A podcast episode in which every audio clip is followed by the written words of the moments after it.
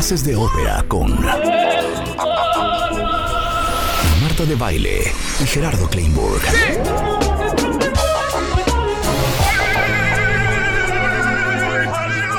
Solo por W Radio. Gerardo Kleinburg, cuentavientes, que es un gran divulgador y promotor musical, es una de las personas que más sabe en México de ópera, de música clásica y ha sido nuestro maestro durante tantos años. Un día dijo una cosa que a mí me quedé, me quedé traumada para siempre. Tú decías que, no sé si fue el barroco, el barroco es el responsable de la música que tenemos el día de hoy. Absolutamente. Y en eso pensé, claro, es que la música tiene una evolución impresionante. Entonces de ahí vino la pregunta de, o sea, ¿desde cuándo empezó el ser humano a cantar canciones? Sí. Bueno, de ahí salió hacer este programa hoy con Gerardo, que nos explique el origen de la canción. Y es que el origen de la canción está justamente en lo que estamos haciendo en este momento. Yo, yo les preguntaría a ti, eh, eh, Marta, a ti, Rebeca, ¿estamos hablando o estamos cantando ahorita? Estamos hablando. ¿Me das una oportunidad de mostrarte que tal vez estás equivocada? A ver. Yo estoy hablando o estoy... Voy a, voy a repetir varias veces una frase y no me estoy haciendo el payaso. Ok. Escuchen, estoy hablando o estoy cantando, estoy hablando o estoy cantando, estoy hablando o estoy cantando, la rira lara, la lara lala, la rira lara, la lara lara. Estoy hablando o estoy cantando, estoy hablando o Entonces, estoy cantando. a ver, de entrada te di- se dieron cuenta de que ahí hay algo que medio se parece. ¿Qué tiene cantar, según ustedes, que no tiene hablar? Pues es como unas notas como Melodi- más una- agudas. una o más- melodía. Una melodía. Una melodía de entrada. Entonces, estoy, habla- estoy hablando o estoy cantando, la rira lara, la ra, la rara, ya tengo melodía, 1-0. Otra cosa que se supone que tiene hablar, la música que no tiene hablar, el ritmo. ¿Estoy hablando o estoy cantando? Ritmo, 2-0. Otra cosa que tiene la música que se supone que no tiene el habla y que es crucial y en la que nunca pensamos y es el componente más importante de la música. Y el día que se descubra, un día deberíamos de hacer un programa sobre eso, el silencio. Y ese programa se va a llamar The Sound of Silence con Simon and Garfunkel. And Garfunkel, ¿qué es el silencio? Eh, a ver, ¿estoy hablando o estoy cantando? ¿Estoy hablando, silencio, o estoy cantando? Ya tenemos tres. 3-0. Entonces ahora les vuelvo a preguntar, ¿estoy hablando o estoy cantando? No, pues estás cantando, Sí, güey. claro, ya O- con lo que nos dijiste Eh, estás cantando. Entonces nos 100%. estamos dando cuenta de que hablar y cantar están infinitamente más relacionados de lo que jamás habíamos pensado. Sí. Otra cosa, todos sabemos música y todos sabemos cantar. Todos hemos visto un signo de interrogación. ¿Qué quiere decir un signo de interrogación? ¿Saben qué quiere decir? Por favor, cántame una melodía cuyo intervalo final tenga dos notas en la que la última esté al menos en una segunda o tercera ascendente de la anterior. ¿Me entendiste? Está cañón. Pero ese, O sea, si tú ves un sea- signo de interrogación, dices, ¿ya llegaron? La, la, Claro. la, la. Y si tú dices, ¿Sí ya a venir? o si eres chilango, o si eres fresa, y aquí estamos un tenemos un poco de chilangos y un poco de fresas, como dicen que hablamos todos aquí, alargando la última, es música. Tú ves un signo de interrogación y es una instrucción musical que tienes que hacer. Y todos la sabemos hacer. Otra instrucción musical, el signo de admiración. Cuando tú quieres de verdad leer así, haciendo como que estás leyendo histriónicamente y ves un signo de admiración, ¿qué haces? ¿Qué haces? ¿Haces qué? ¿Más qué? Pues es como, como O más. más énfasis. Sí, Más Sube el- la y el voz. subes la voz. subes la voz, la haces generalmente más fuerte y es más, Más rápido. grave. No es lo mismo decir estoy profundamente preocupado que decir estoy profundamente preocupado. Cuando te enojas, tienes que hacer una música de enojo. Cuando vas a ser tierno, tienes que hacer una música de ternura. Cuando le vas a hablar a tu mascota o a tu bebé o a tu amada o a tu amado, le empiezas a hablar con una vocecita dulce, suave, bajas el volumen, no le, no le dices qué lindo bebé.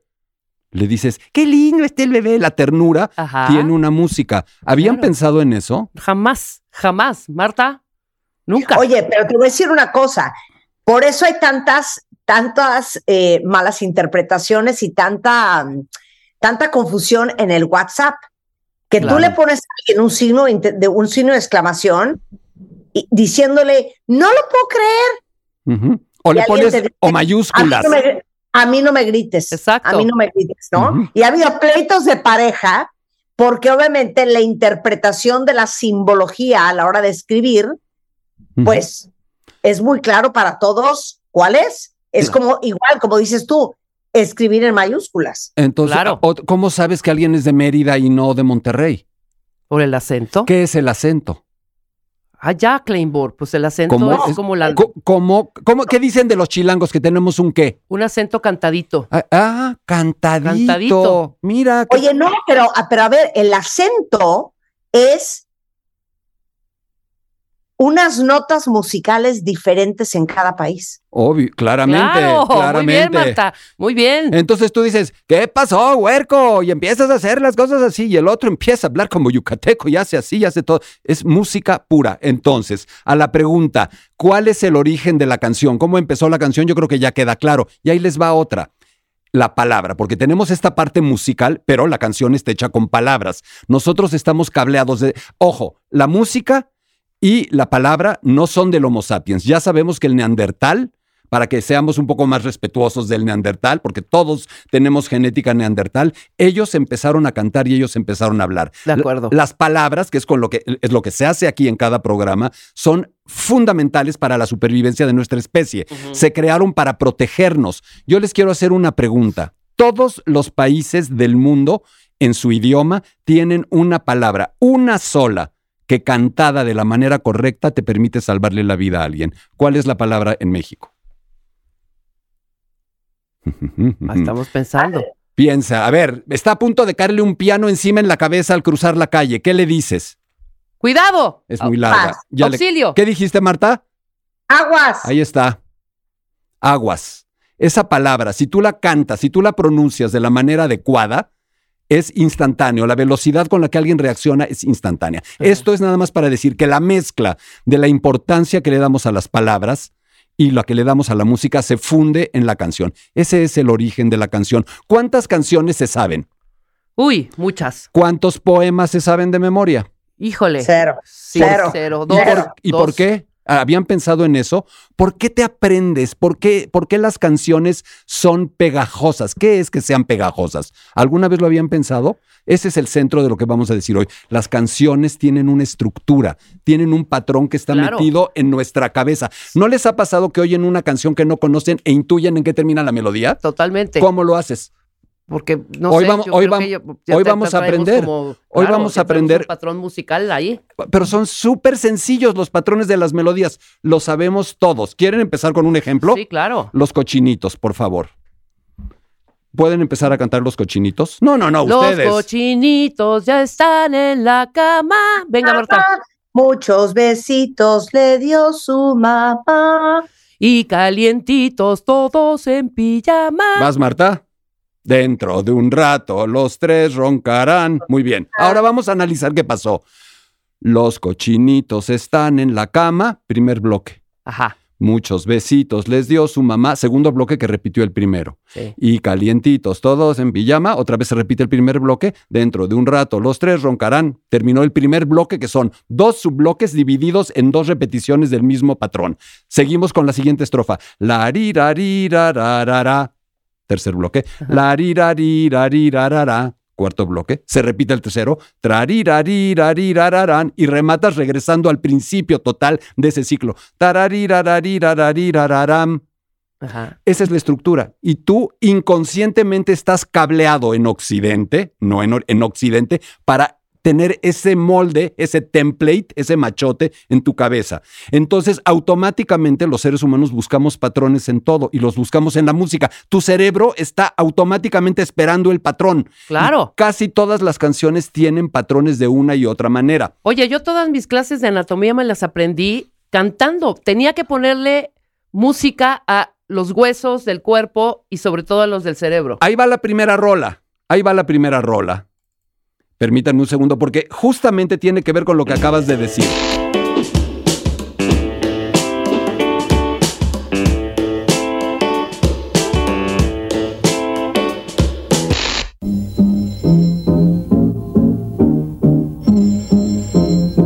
Espérense, ahí viene. precios se quiere enterar, solo un número tiene que marcar. 5, 6, 8, 8, 7, 22. 5, 6, 8, 8, 7, 22. A que nunca se te ha olvidado ese número. Jamás, jamás. ¿Por qué? Ese es un, fue un acierto, porque está cantado y te lo aprendes cuando han venido Es un- los de la Profeco, hasta lo hemos comentado Es con un ellos. jingle. es sí, un sí. jingle. Es- ellos saben que la música es pegajosa, pero nosotros ya sabemos por qué es pegajosa. Además, primero por los patrones y hoy la neurociencia nos ha enseñado que para que tú te aprendas algo, que para que tú memorices, el pegamento es la emoción. Y les voy a dar el peor ejemplo, el estrés postraumático.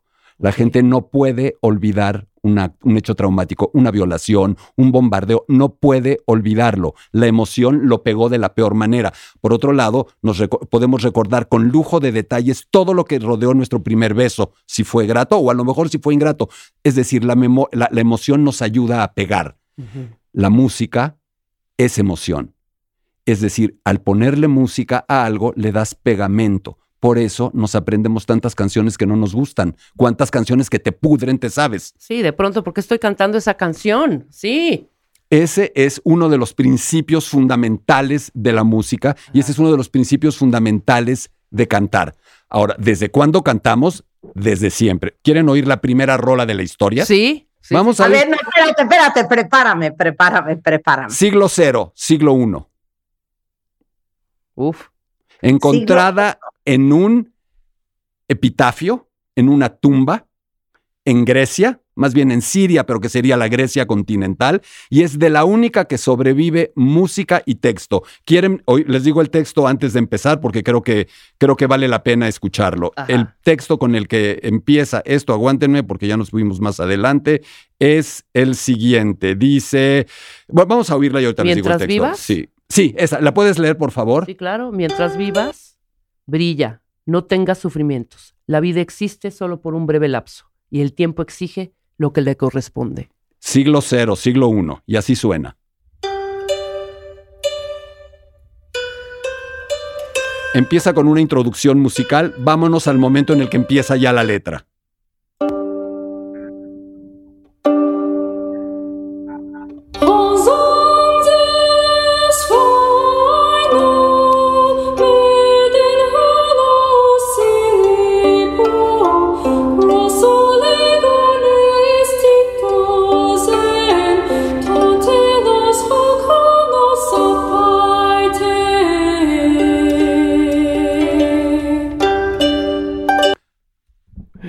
Qué suena? Es- es- no es fácil distinguir. Hay una emoción clara. Totalmente. Sí, Sí. tú la Yo percibes. sí percibo emoción. A ¿Qué mí me mo- conmovió. Yo percibo como esperanza, como...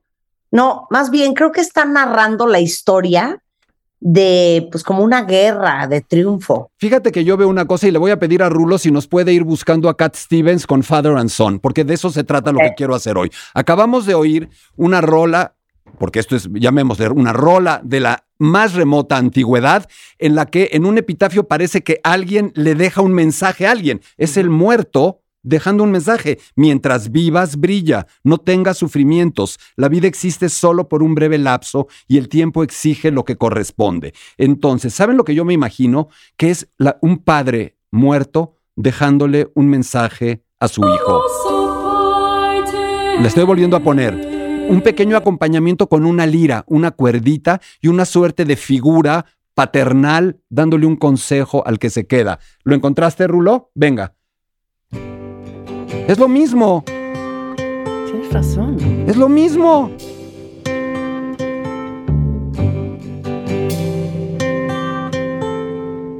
La lira.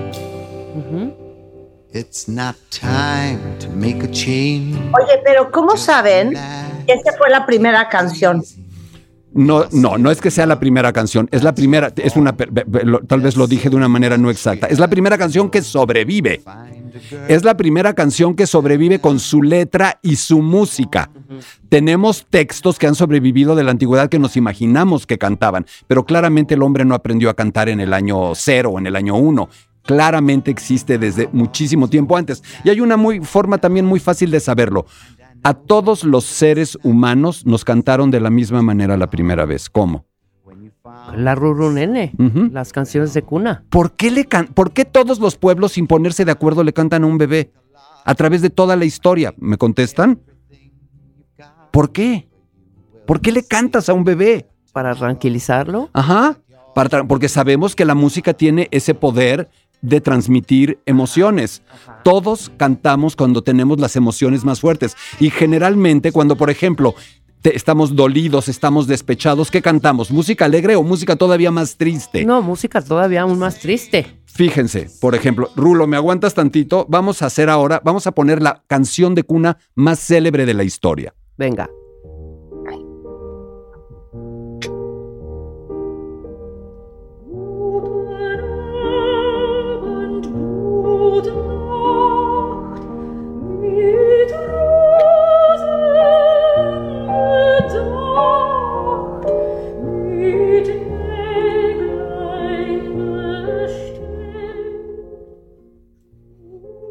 ¿Qué tiene esta canción? Vamos a analizar, vamos a analizar qué tiene y por qué puede ser tan arrulladora. Es la, primero, ¿quién la escribió? No la escribió, no es anónima, no, la- no es una canción popular alemana. La escribió Johannes Brahms, uno de los compositores más famosos alemanes del siglo XIX, de, de- sí, del siglo XIX. 1833 nace, 1897 muere. Tararín, tararín. Los cochinitos ya están en la cama. Claro. Muchos vecinos, los dos patrones, tararín, tararín, tararán, tan, tan, tan, tan. Y otra vez, tararín, tararán, tararirarán, tan, tan. Es el mismo mecanismo de los cochinitos. Tararín, tirarán, tararirararín, tan, tan. Terminas donde empezaste. Nuestro cerebro está programado para encontrar paz en sentir que la música termina donde empieza. Y eso, para tu beneplácito, Marta, lo inventaron los barrocos. Eso es la armonía. Todos hemos oído hablar de la palabra armonía. Sí, sí, sí. ¿Qué es armonía? ¿Me explican, por favor? ¿Qué es armonía, Marta? Tus clases de música con, con Gerardo. A ver, armonía es el conjunto de unas notas que se oyen bien entre sí. Híjole, qué churrera. que juntas crean una melodía. Híjole. No digo qué, pero eso fue tocar, eso fue tocar la flauta, ¿eh? No, no. No, no es Pero cierto. le, no le di, pero Solo- le dio una... Este, lo único que tienes que cambiar es la palabra notas por acordes y ya lo dijiste perfecto. Una serie de acordes que se van sucediendo. Traratrin, un acorde. Ujú. Traratrin, otro acorde. Traratran, otro acorde. Tran, tan, trin. Y los acordes van generando tensión y se relajan. Eso lo vimos cuando estuvo Argentina tocando el piano aquí. Sí, sí, sí. Hay acordes que tensan y que relajan. Entonces, la- estos patrones van siguiendo también una suerte de viajecito en el que un acorde te lleva a otro, el acorde te lleva a otro, se tensa, se tensa y al final regresas y te da paz a donde empezaste. Por eso permite arrullar a un niño, porque siente un poquito de tensión y le da paz y le va dando paz y le va dando paz. Y todos lo entendemos. Tan es, Todos. así, tan es así que muchas veces nos quedamos casi dormidos nosotros, los que arrullamos, antes que el arrullado. Oye, espérame, es que yo sigo traumada con la primera canción que todavía subsiste de la historia. ¿De qué año es? ¿De quién es? Año ¿Cómo- uno, no sabemos, está en un, en un lugar que se llama, se le conoce como el epitafio, la canción de Seikilos. S-E-I-K-I-L-O-S. Ahora la tuiteamos, Seikilos. Ajá, Sei- ok. Y Seikilos. lo que nos estamos dando cuenta es de que este mecanismo, el más viejo de todos, un mecanismo en donde tenemos primero una introducción musical, luego una, can- un- una tonadita, y luego otra vez música, y luego una tonadita, y música y una tonadita, y en el que tenemos una especie de lira y una especie de figura paterna dándole un consejo al, al descendiente, es, por ejemplo, la canción de eh, Cat Stevens. Eso es lo que me parece importante, entender que la música y que las canciones siguen siendo idénticas. Y vamos a ver ahora más. Pero ¿quién habrá intentado cantar? Yo creo que es simplemente el momento en el que nuestros ancestros más remotos, y no es el Homo sapiens, ¿eh? ojo, hay un libro li- divino que se llama The Singing Neanderthal. Los neandertales, a los que tenemos súper mm, sub- eh, subvaluados, fueron eh, ancestros nuestros que nos dieron mucho de lo bueno. De hecho, hoy, si tú te haces tu ADN en estas eh, cosas como Ancestry o como 23andMe, yo me hice el mío y me dijeron, tienes eh, más ADN neandertal que el 75% de la gente que se ha hecho este examen. Y eso me ayudó a entender que seguramente de ahí viene mi, mi parte genética hacia la música. Pero fíjate en esto. El mito griego, finalmente nosotros casi todo lo heredamos de los griegos, son una parte muy importante de nuestros aspectos civilizatorios o de civilización. Los griegos crearon los mitos que tanto amamos y que tanto incluso se cuelan al diván y al psicoanálisis. Pero hay un mito griego del que no hablamos mucho y es uno de los más importantes para ello, Ajá. Orfeo. ¿Recuerdan Orfeo con su lira cantando? Oye, Or- por- de ahí salió discos Orfeón, Claro. seguramente, ¿verdad? Sin duda. Claro. Absolutamente. Orfeo es el primer cantautor registrado en la historia. Es un mito. ¿Y qué hace Orfeo? El milagro más grande del mundo. ¿Hay un milagro más grande que se les ocurra que revivir a un ser amado? Hijo, mano. Es el milagro supremo. Sí, claro. Llámale padre, madre, hijo, hermano, mascota. No hay más. Orfeo, en ese mito griego, pierde a su mujer y baja al, al mundo de los muertos y logra convencer a los dioses que lo cuidan de que le permita revivirla. ¿Y cómo lo hace? Cantando. Les canta con su lira y su voz. Es decir, los griegos entendieron el poder supremo emotivo de la canción y lo transportaron Claro. a un mito. Por eso es, por eso, eh, eh, al, al- me parece que, me parece, no estoy segundo si es allí- en la película de Jim Morrison, se llama eh, un Orfeo moderno. Es decir, todos estos cantautores son una representación actual del mito de Orfeo. Claro. Tenemos poco- De ahí despierta, dulce amor de mi vida. Despierta. Por dulce supuesto. amor de Mira, mi eso no lo había pensado, las serenatas. Claro, Las- las o sea, serenatas es para despertar a, ver, la ¿en- amada. ¿En qué otro lugar cantamos o mucha gente canta todos los domingos por la mañana? En las iglesias. ¿Por qué cantas en la iglesia? ¿Por qué se canta en la iglesia? Ya lo dijimos. Uno, por la emotividad que La genera emotividad. para tratar de incrementar el amor hacia Dios. Y esta en los parte como de júbilo también, ¿no? Absoluta. Y para memorizar las, las oraciones. Claro. Padre nuestro que estás, en el cielo. sa- santificado sea tu y Señor, me has mirado a los ojos, Los claro. ojos. Es Y a la. Ave María también, Marta. es para aprendértela de memoria, es para ayudar a facilitar la indoctrinación. Se usa desde tiempos inmemoriales. Tenemos poco tiempo, pero yo quiero nada más avanzar un poquito más en la historia. Si hoy quieren, si quieren el cuento completo, hoy en la noche ma- y mañana Tienes el curso, tengo tienes el curso, y luego lo comentamos. Y lo comentamos No, bien. a ver, ¿qué curso tiene? Espérate, ¿cuál? Es un curso que se llama Cántame, Historia Universal de la Canción del juglar medieval a Freddie Mercury. Y esto nos está sirviendo como una especie de obertura o prólogo. Arranca hoy a las 7, es virtual y mañana a las 7 y ahora tuitamos toda la información y al final les doy los datos Ya completos. tienen para- todos los datos y los está tuiteando a Aide. Y en un ratito les doy, ya, eh, cuando me despida los doy, pero una cosa que me importa decirles, en la Edad Media empieza a evolucionar mucho más la música, empiezan los primeros fundamentos de la música, se empieza a notar la música, estas ideas de la armonía, de la melodía empiezan a desarrollarse ahí, está muy clavado en la parte religiosa, es la Edad Media, el oscurantismo, Claro, toda la. Inquisición, todo el rollo. Y paralelamente empieza a surgir la música secular, vocal, la música vocal que no es para la iglesia, es decir, las canciones. Pero todavía como que no se atreven mucho a hacerlas de una sola persona, sino como en bolita, como de tres o cuatro. Y a esas canciones les llaman, tiene un nombre chistoso, motetes. Ok. Los motetes son las canciones de la Edad Media que cantan entre tres o cuatro personas, por ejemplo, así. Vamos a oír un fragmento.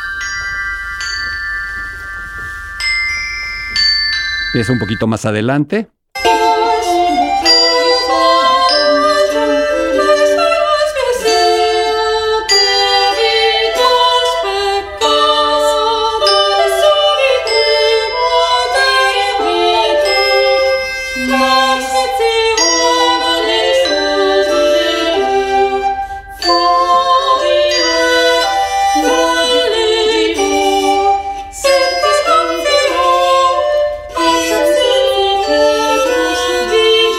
Decir, tenemos una serie de voces que se van entrelazando con un pequeñísimo acompañamiento musical. Ustedes dirán, esta es una forma súper antigua de hacer música, no viene al caso. Sí, muy antigua. ¿Por qué no lo comparamos, por ejemplo, con lo que puede suceder con algo como esto? Vamos a oír esto, permítanme.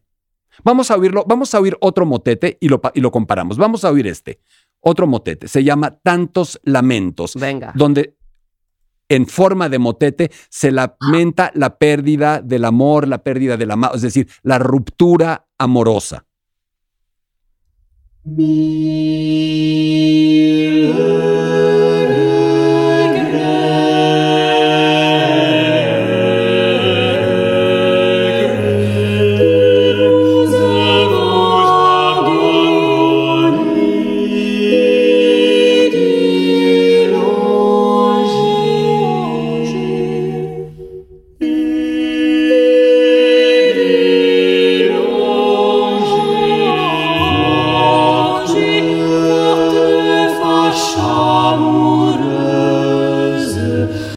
Pesares por abandonaros y por estar alejado de vuestro rostro amoroso. Siento tanto duelo y pena dolorosa que se me verá en breve acabar mis días. Ustedes dirán, ¿y esto tiene algo con lo que se pueda relacionar recientemente? ¿Qué tal? Yo no sé si les guste o no, esto no es de poner rolas padres o no, sino de rolas recientes, años 80, Sí. mocedades. Claro, claro. El motete y mocedad es uno mismo.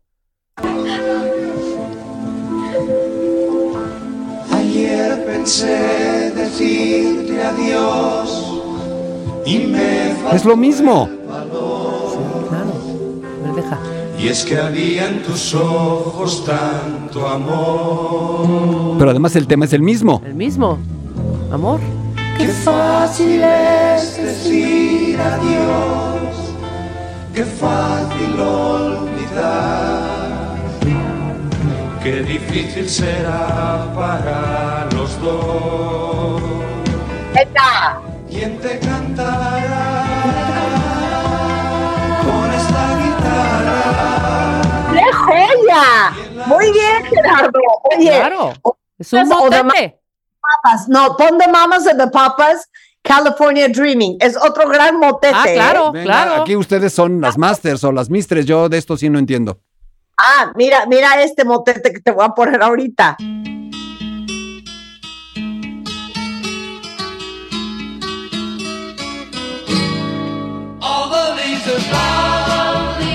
Claro.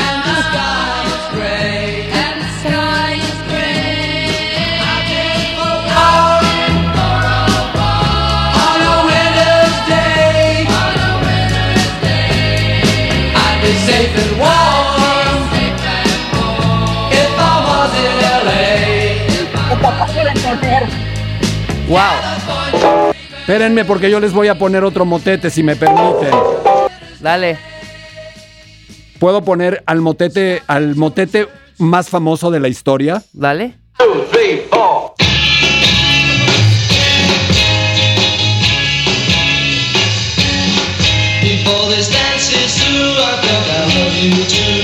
Es un motete a cuatro. Un motete a cuatro del famoso cuarteto de Liverpool. Los Ajá. Beatles.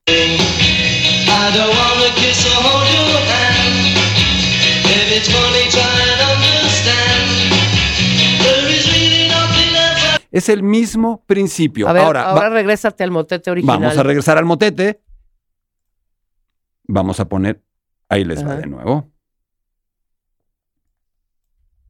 Oh,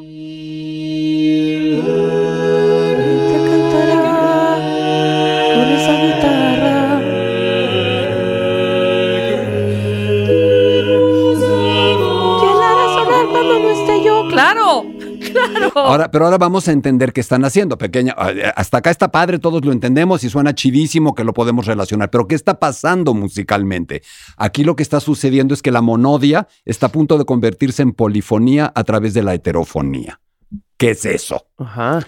La monodia suena a mono, y a- suena como a melodía y a mono. Monodia es como una sola melodía, en donde solo hay una melodía que canta una, dos, tres, cuatro personas, pero es una sola melodía con pequeños adornitos. La polifonía es cuando tenemos muchísimas melodías que se van entrelazando, como en Bach, como en la parte verdaderamente abigarrada del barroco. Y la heterofonía es cuando una melodía empieza poco a poco a incorporar más voces que se suman y se suman. Sé que tenemos, te- ¿cuánto tenemos para agregar un par de rolas más? Cuatro minutos. Pon esa porque Marta tiene una ahorita una que va a entrar Joya. perfecto con esto, una joya. Ah, no, entonces venga. No, pon- no, no, primero, primero No, no, la, lo que la pasa, anterior. Lo que pasa es que yo quería ya saltar al renacimiento, pero igual y lo hacemos en otro momento. Está bien, pero Va- queremos ver esa polifonía.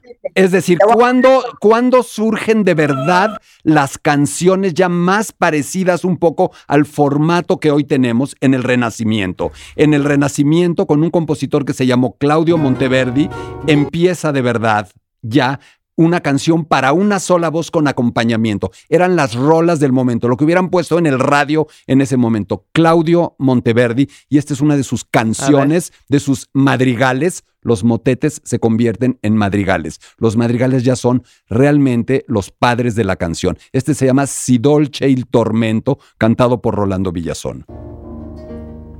Si dolce il tormento che io vivo contento per cruda beltà si dolce il tormento che in seno mi sta. Io vivo contento per cruda beltà nel ciel di bellezza s'accreschi fierezza e manchi pietà. Es una be- sempre qual scoglio all'onda d'orgoglio mia fede sarà Esto ya se parece más a lo que podríamos asociar con una canción, un pequeño acompañamiento y una voz que va repitiendo varias veces y varias veces la misma parte. Es decir, empieza a surgir lo que nosotros conocemos como el estribillo o la estrofa, Claro. que es exactamente esta necesidad de los seres humanos de buscar patrones, de buscar repeticiones. Y eso se da también mucho en la música popular. Por ejemplo, un equivalente, y este es el último fragmento que pongo, que podemos poner de un madrigal a una voz medieval, es esto que todos conocemos.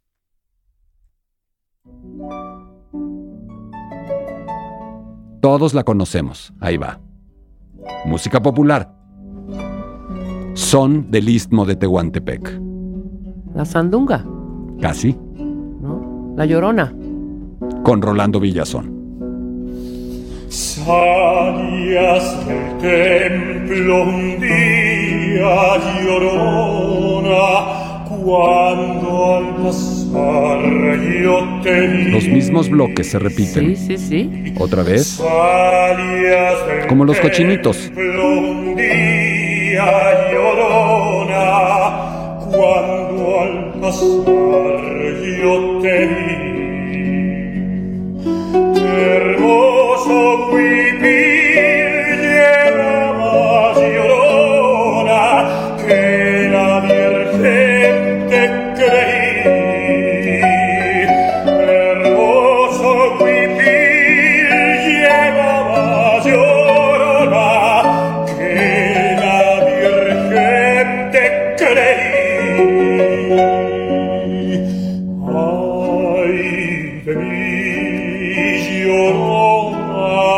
Estamos hablando de cuánto tiempo entre una y otra. Nada más para, para Entre echarle una- ahí la calculada. mm, eh, 650, sete- 600 años. Wow. 500. Pues ahí está. No, no, no, no, no, no. 500 400, años. 450 años. Estoy exagerando.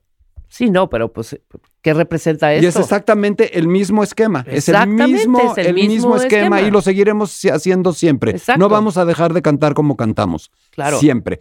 En Occidente. En Oriente, un día hacemos una sobre música oriental y cómo cantan en Oriente.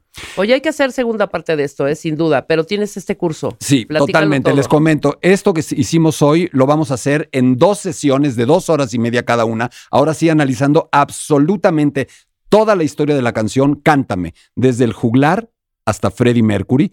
Hoy a las 7 de la noche, el miércoles a las 7 de la noche por Zoom. Es un curso que organizo con mi proyecto Hablemos de Ópera Ajá. y eh, que tiene un costo de 1.200 pesos por dispositivo. Si se conecta toda la familia, si llaman a sus amigos, se pueden sentar y ver 500 personas el curso Claro. por 1.200 pesos. Si están un poco solitos, pues les va a costar 1.200 pesos. Y para inscribirse, les pido por favor que llamen o envíen un WhatsApp al 55 43 47 02 83 o a otro celular 55 41 93 4563 o un correo electrónico a hablemosdeopera1 arroba gmail.com.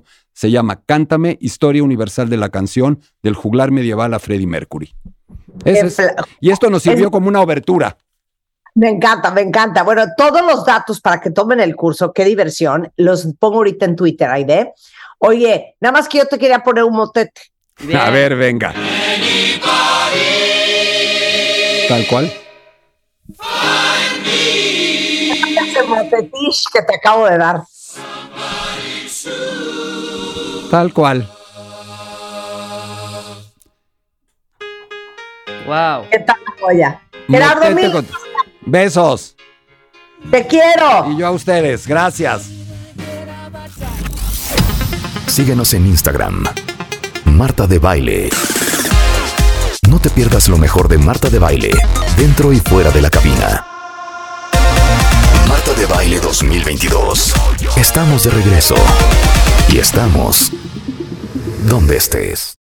Estamos de regreso en W Radio. Yo les voy a decir una cosa. Si ustedes tienen diabetes o conocen a alguien que tiene diabetes, hoy es el Día Mundial de Diabetes, hoy 14 de noviembre, que básicamente la misión de la Organización Mundial de la Salud es darle más oportunidades a la prevención, el diagnóstico y el tratamiento de la diabetes.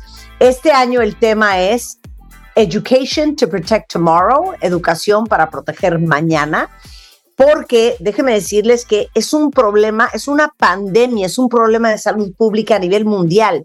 108 millones de personas eh, aumentó a 420 millones en los últimos 30 años y 62 de estos millones están en América, cuentavientes. 40% de las personas con diabetes ni siquiera saben que tienen diabetes.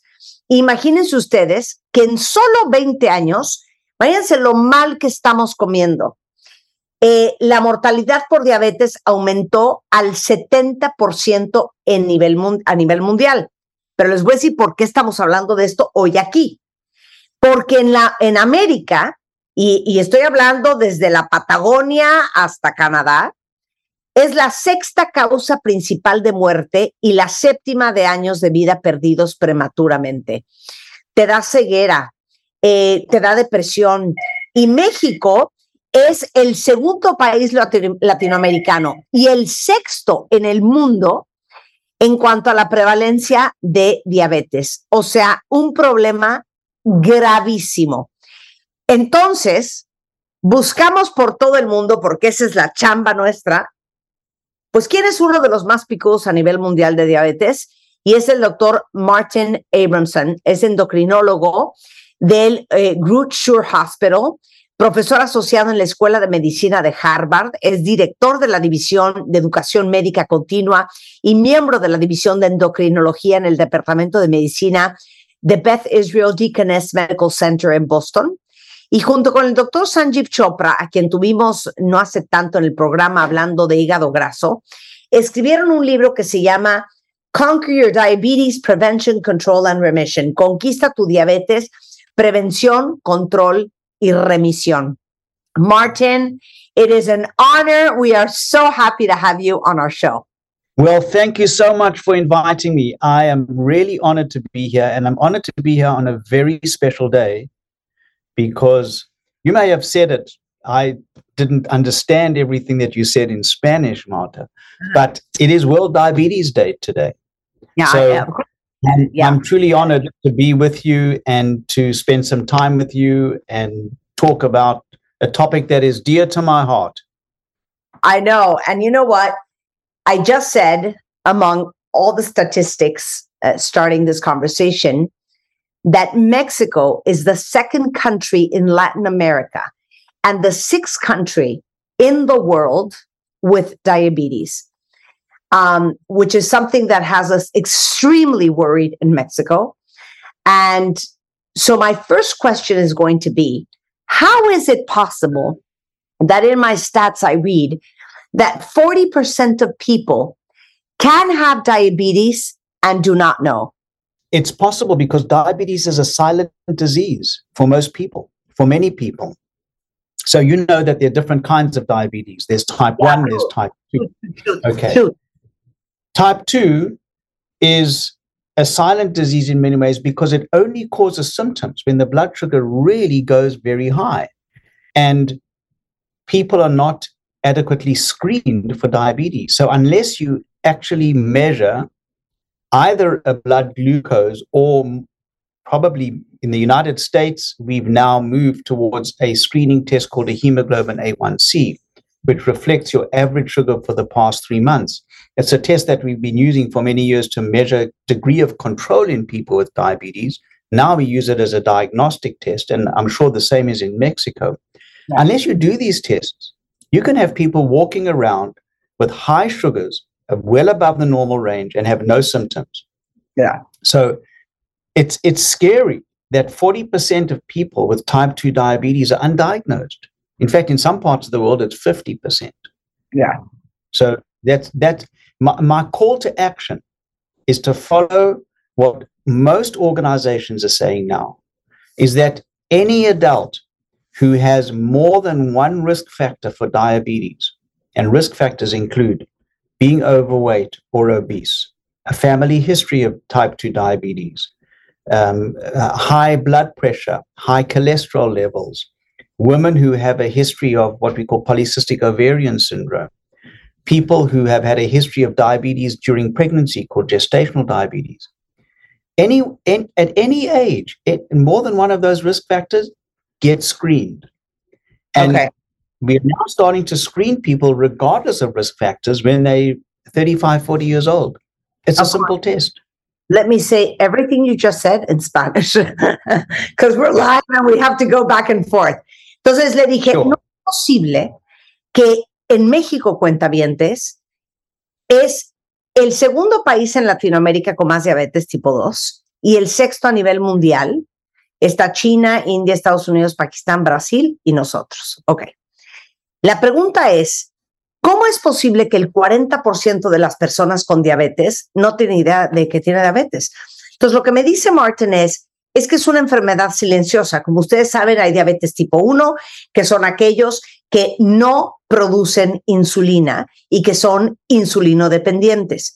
Pero hay, eh, o, producen muy poquita insulina, pero hay la diabetes tipo 2, que normalmente sucede cuando los adultos se vuelven resistentes a la insulina. Entonces el cuerpo no produce la suficiente insulina para romper el azúcar que se va a la sangre. Entonces, lo que me dice él es, es que es el problema, que es tan silencioso que no te das cuenta. Y hoy en día, obviamente, eh, en Estados Unidos, igual que en México, están haciendo pruebas para ver cuál es tu glucosa en sangre. Entonces, esa es una y también para ver este, eh, el índice glucosilado de tu sangre. Y dice, y estamos haciéndole pruebas a todos aquellos que tienen eh, más probabilidades de tener diabetes tipo 2. ¿Y quiénes son esas personas? Las personas que tienen problemas de obesidad, las personas que tienen historia de diabetes en su familia, todos aquellos que tienen problemas de colesterol, todos aquellos que tienen presión alta, todos aquellos que tuvieron a lo mejor diabetes durante el embarazo, diabetes gestacional. Pero la verdad es que hoy en día a todas las personas que tienen más de 35, 40 años en Estados Unidos, les estamos haciendo las pruebas para ver cómo está su glucosa en sangre, porque las probabilidades de que lo tengas es altísima. Now, we'll, we'll, we'll continue going deeper and deeper into the conversation, but since it's a silent disease, and esto es importante, solamente cuando tienes los niveles de azúcar en sangre altísimos es que puedes tener algunos síntomas, pero si no, puedes vivir tu vida sin darte cuenta que tienes diabetes o que eres prediabético o que ya tienes resistencia a la insulina y no darte cuenta. So what are the symptoms, Martin, of diabetes type 2? So when your blood sugar is high enough, then you can get symptoms. Excessive thirst, excessive urination, getting up more frequently at night to go to the bathroom, some loss of weight, blurring of vision, uh, recurrent um, uh, genitourinary infections, um, sometimes skin infections, feeling more tired. Those are the kind of symptoms that do, do occur when the blood sugars are high enough. Yeah. Dice, a ver, le digo los síntomas. A ver, vas a tener más sed, vas a ir muchísimo a hacer pipí, vas a tener a lo mejor más hambre, vas a empezar a lo mejor bajar de peso sin ninguna razón aparente, vas a estar más cansado, a lo mejor vas a tener la visión borrosa, eh, infecciones muy seguidas. eh, y ahorita voy a hablar de algo bien importante, que son partes del cuerpo, sobre todo en las articulaciones, que se ven más oscuras, normalmente en el cuello, normalmente en las axilas. Entonces, estos son los síntomas de que traes una prediabetes o que ya eres diabético tipo 2 y tú ni en cuenta. Y quiero hablar de estos eh, parches oscuros porque ese es un síntoma muy visual y muy aparente que de repente en México creen que es que no se limpió bien, que es que no se talló bien, que es que hay que darle con un zacate o, ah, seguramente es porque está soleado, a lo mejor es el desodorante. Y eso es uno de los síntomas bien claros de que traes una resistencia a la insulina muy importante. Um, there's another symptom, Martin, that I want to talk about because we've discussed this many times on the show, um, which is like the darkened skin patches on armpits and neck. And the reason why I want to stop right there is because all of the above, you can think, oh, I'm thirsty because I haven't, you know, drunk en- en- enough water, or I'm going to the bathroom a lot because I've been drinking a lot of water, or I have a blurry vision. Oh, maybe my my blood pressure is low, or maybe I'm just tired. But this one is so visual and it's so clear. And many times, a lot of people uh, think, "Oh my God, um, he's not scrubbing, you know, his armpits or his neck enough." Or the reason why they're so dark is because I haven't been using sunblock, or it might be the deodorant. And this is one of one very clear symptom that you're insulin resistant. So explain what the, what the Ah, dark. So wait, so we're talking so so we're talking a different story here. Okay. What I'm talking about in those symptoms Yeah. was symptoms related to high blood sugar. Okay. What you're describing is is what we call acanthosis nigricans. Mhm. This thickening of the skin, this darkening of the skin, there's almost like velvety feel to the skin, back of the neck, under the arms, sometimes in the elbows. That is a sign of severe insulin resistance. Okay, that is a sign that your body is resistant to the insulin that you you are making in your pancreas. Now, sometimes, very uncommonly, people can have severe insulin resistance, but if they make enough insulin and their pancreas is able to make enough insulin, the blood sugar will stay normal. In most kind situations, insulin resistance leads to a stress on the pancreas, this severe insulin resistance. The pancreas can't make enough insulin to overcome the resistance. Yeah. And then the blood sugars start going up. Yeah. So So this this is sign is So that's like pre-diabetic type two. It could be Mhm. people who have before they have diabetes. These th- this appears. When they have diabetes, it appears, and it often goes hand in hand with weight gain and obesity Okay. because those that Mhm. leads to insulin resistance. Ya. Ok, me dice, mira, todos estos, estos síntomas que acabo de describir tienen que ver con un exceso de azúcar en la sangre. Y esto de lo que estás hablando eh, específicamente tú, que es la cantosis nigricans, que es este oscurecimiento de la piel, sobre todo en las axilas, en el cuello, en la nuca, a veces en los nudillos. Por eso, cuando uno va en endocrinólogo, te empieza a ver los nudillos, te ve el cuello, este, te ve las axilas para ver si no lo tienes oscuro. Ese es un síntoma clarísimo del principio de la resistencia a la insulina. Y como sabemos que la resistencia a la insulina es, digamos que el primer paso hasta la diabetes tipo 2. Eh, digamos que es la fase de la prediabetes. Y tú puedes tener eh, acantosis nigricans o estos parches oscuros eh, cuando eres resistente a la insulina, cuando ya tienes diabetes tipo 2, en ambos casos. Por eso es tan importante que sepan que estos parches oscuros no es porque, ah, es que así soy yo, o, ah, no, es que así es toda mi familia. Ah, bueno, pues tú a lo mejor no sabías que toda tu familia tenía resistencia a la insulina o diabetes tipo 2.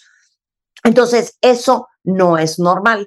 It doesn't matter if you need to be like a strong, tough love father. Tell us all why we are sicker than ever. What have we done wrong? And what are we doing wrong every day? So, you know, there is a genetic predisposition to type 2 diabetes. Those genes haven't changed in 50, 60 years. But the number of people, the prevalence has risen astronomically, as you say. So, what is it? It's lifestyle, it's diet, it's exercise, it's gaining weight. More people overweight, more people by definition obese, more people eating more calories and using less calories because they're doing less exercise. It's a sedentary lifestyle. That's led to the increased prevalence numbers of people with type 2 diabetes. And also, Do you like, wanna- the- Do you want to? Do you want to? Do you want to? Uh? Entonces, ¿por qué estamos más enfermos y más diabéticos que nunca? Me dice, a ver, en América tenemos una genética con predisposición a la diabetes, los últimos ci- 50, 60 años. Pero la razón por la cual hay más diabetes tipo 2, que esto ya es casi casi una pandemia, es el hecho de nuestro estilo de vida. Estamos más sedentarios que nunca.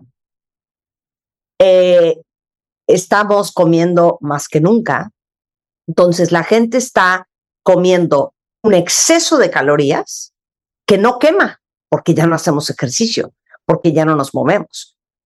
Y lo que le voy a preguntar ahorita es, ok, pero no solamente es la cantidad de comida que comemos, es el tipo de comida que comemos. So what I wanted to say is it's not only about the amount of food we eat, but it's the quality and the choice of food we eat. Correct. What would you say is the most toxic or the most dangerous food that humankind, especially in America, are eating today? Is it sugar? Is it carbs? Processed carbs. Yeah. Processed carbs, sugars, the highly processed carbohydrates, refined carbohydrates. You know, Yeah. there was a huge mistake made many years ago in this country, and I think the rest of the world followed. Because when people saw more people getting cardiovascular disease, they said, oh, it's the cholesterol. Mhm. We have to lower the fat in the diet. So they promoted high carbohydrates, relatively higher carbohydrates, low fat diets. If you look at when the rise of obesity started taking off, that's exactly when that happened. And we've now learned it's not, it's the type of fat in the diet that's important. It's the type of carb in the diet, the carbohydrate in the diet that's important. So having healthy fats is good. Poly, what we call polyunsaturated fats, um, unsaturated fats, monounsaturated fats. Having carbohydrates in limited amounts, but having the more um, the more natural carbohydrates, you know, the what we call the lower glycemic index, the more Yeah. fiber, Yeah. and and of course adequate protein in the diet as well, but healthy proteins, Yeah. fish and chicken rather than red meat, which contains a lot of saturated fat. Dice, dice Martin, ok, si ustedes quieren saber dónde empezó esta tragedia, eh, empezó cuando la gente empezó a tener serias enfermedades vasculares y tenía altísimos los niveles de colesterol. Entonces hubo una época que se empezó a satanizar y a preocuparse muchísimo por las dietas altas en grasas. Entonces le bajaron a las grasas, pero le subieron a los carbohidratos. Y no es que los carbohidratos sean malos, lo que pasa es que el gran problema es que la mayoría de estos países con altos niveles de diabetes tipo 2 son países que tienen una ingesta altísima de carbohidratos simples, de carbohidratos procesados y una ingesta impresionante de azúcar. Ahora nos damos cuenta que no, el problema no es tener una dieta alta en grasa, siempre y cuando sean grasas no saturadas, como puede ser, y lo hemos hablado mucho en este programa, una cosa es comer grasa como de semillas, grasa del aguacate, grasa del aceite de oliva, y otra cosa es comerte una melana empanizada frita en aceite, ¿no? Entonces, eso por un lado. Y por otro lado, hay la mejor idea es comer los carbohidratos complejos, los carbohidratos naturales, que pueden ser las frutas, que son todos los granos integrales. Eso es otra cosa. El problema es que nosotros comemos harinas blancas llenas de azúcar, carbohidratos procesados, carbohidratos simples, que no tienen fibra. Y esa es la razón por la cual hoy tenemos un serio problema de diabetes tipo 2. En América, como les dije al principio, México es país número 2 en América Latina y país número 6 a nivel mundial. Now, how do you prevent diabetes? How do you control it? And how do you put it in remission? Okay. Prevention, number one. Small amounts of weight loss with regular exercise has been shown to reduce the risk for progression from pre-diabetes to diabetes by nearly 60%. So you lose five to 7% of your body weight. You exercise regularly, and exercise is not running a marathon, it's walking briskly 30 minutes a day, five days a week. Doing a little bit of strength training with exercise bands and things like that, small little stuff, just, just simple stuff. 58% reduction in risk for developing diabetes. Yeah. Phenomenal. Better than any drug. So, lifestyle modification. That's prevention. Okay, let me say that. A ver, ¿cómo prevenirla? Tienen que cambiar su estilo de vida. Tienen que tener una dieta alta en fibra, baja en grasa, baja en calorías, comer mucho más sano. Mantenerte activo. Mucha gente cree que hacer ejercicio es correr un maratón. No, no, no. Eh, Martin en su libro dice, pasen 150 minutos o más caminando de manera rápida o haciendo bicicleta o corriendo un poquito o nadando, hacer algún tipo de ejercicio aeróbico, mínimo 150 minutos a la semana.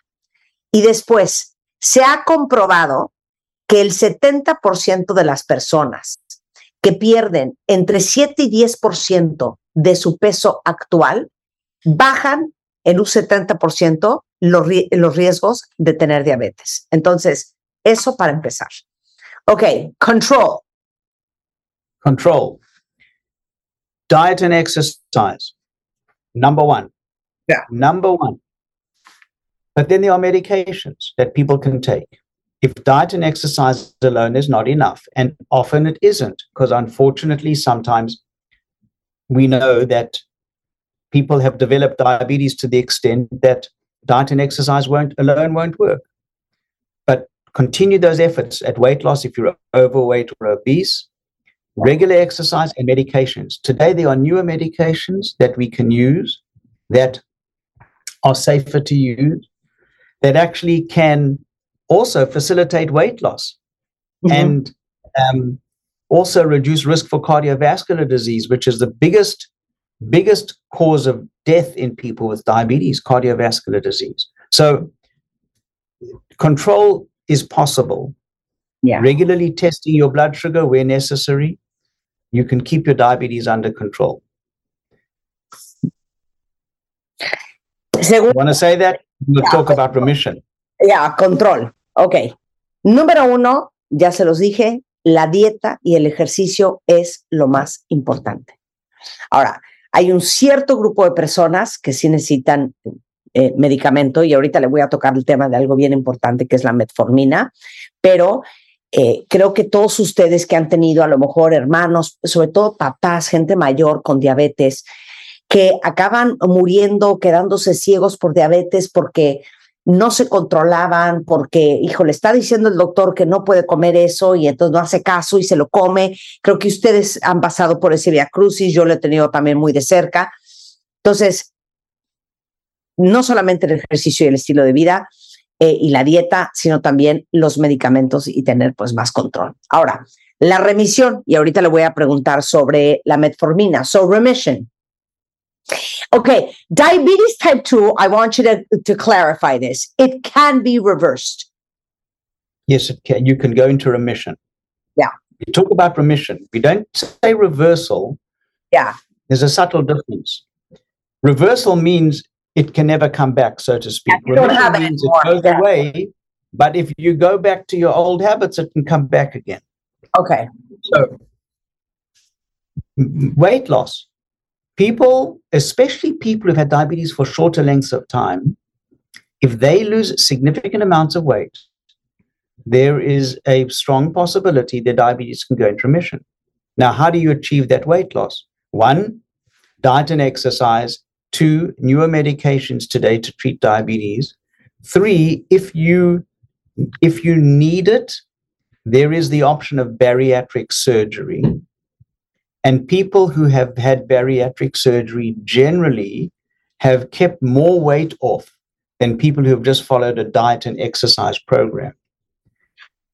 Having said that, we now have medications today that can cause 15% body weight loss quite easily, and even sometimes higher. So, but if you lose that weight and you keep it off, you can potentially come off your medications, which is the remission is defined as having normal sugar without medications. Yeah. But even if you can't go into so called remission, you can, with significant weight loss, you can reduce the number of medications that you need significantly. Dice, a ver, us- eh, es, es diferente decir revertir que ponerlo en remisión. O sea, revertir parece que ya se fue para siempre y que no, tiene, no va a regresar. Ponerlo en remisión es que puede ser que ya no tengas diabetes tipo 2, pero que si otra vez vuelves a comer fatal y a no hacer ejercicio, te va a regresar. Pero tiene todo que ver con la dieta, con la alimentación y con el ejercicio. Ahora, ¿cómo lo pueden hacer? Eh, tienen que perder peso. Eh, obviamente, hay casos en donde la cirugía bariátrica es una gran forma de hacerlo.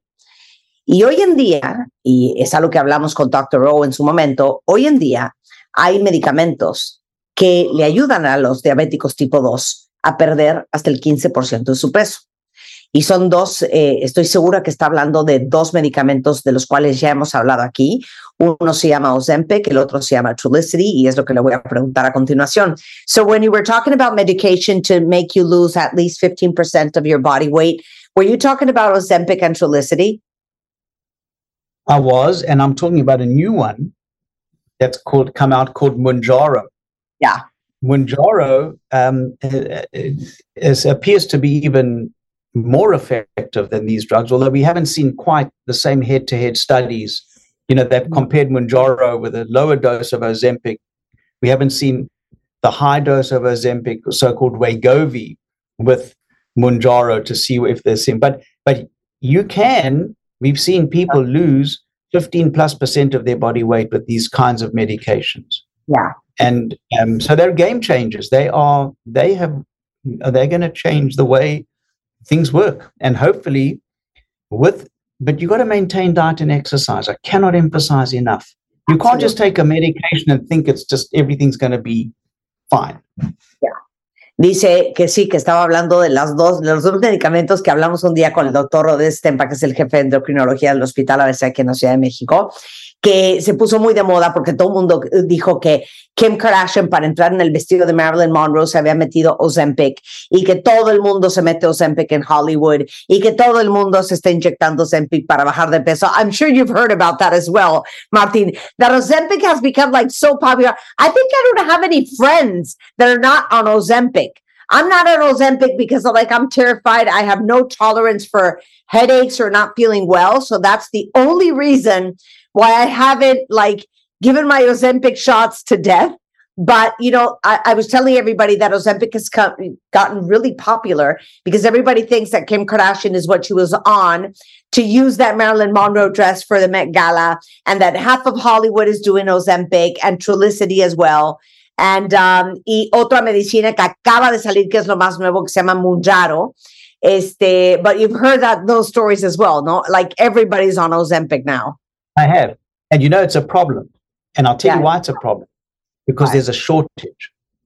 There's Oh. now a shortage of these medications for people who really need them. You know, Yeah. I- I I don't have a problem if somebody has enough of a weight that they justify losing, but for cosmetic weight loss, a few pounds here and there, it's uh, it- you're depriving other people who need it because they, there's there isn't supply. That's a problem. Abs- Absolutely, absolutely. Dice, sí, se ha vuelto un problema esto de que sea tan famoso los Empic, porque aunque él entiende que pues gente que necesita bajar de peso lo utilice, el problema es que eh, para fines cosméticos y hay porque te faltan dos kilos y no te quieres poner a dieta y hacer ejercicio, te metes en los Empic y mucha gente que verdaderamente lo necesita no lo tiene porque hay este una, ahora sí que hay, hay, hay una escasez de Ozempic en el mundo. Uh, Martin, is and there anything else you want to say to our Mexican audience and people who listen to this all around the world that have, you know, problems with being overweight, that are not exercising, and that are, you know, at high risk for having diabetes type 2? Yeah, I want to say take action. Take action now. Take action to prevent diabetes. You can prevent diabetes. Your lifestyle modification not only will prevent diabetes, regular exercise adds years to your life, improves your blood pressure, improves your cholesterol, reduces your risk for cardiovascular disease.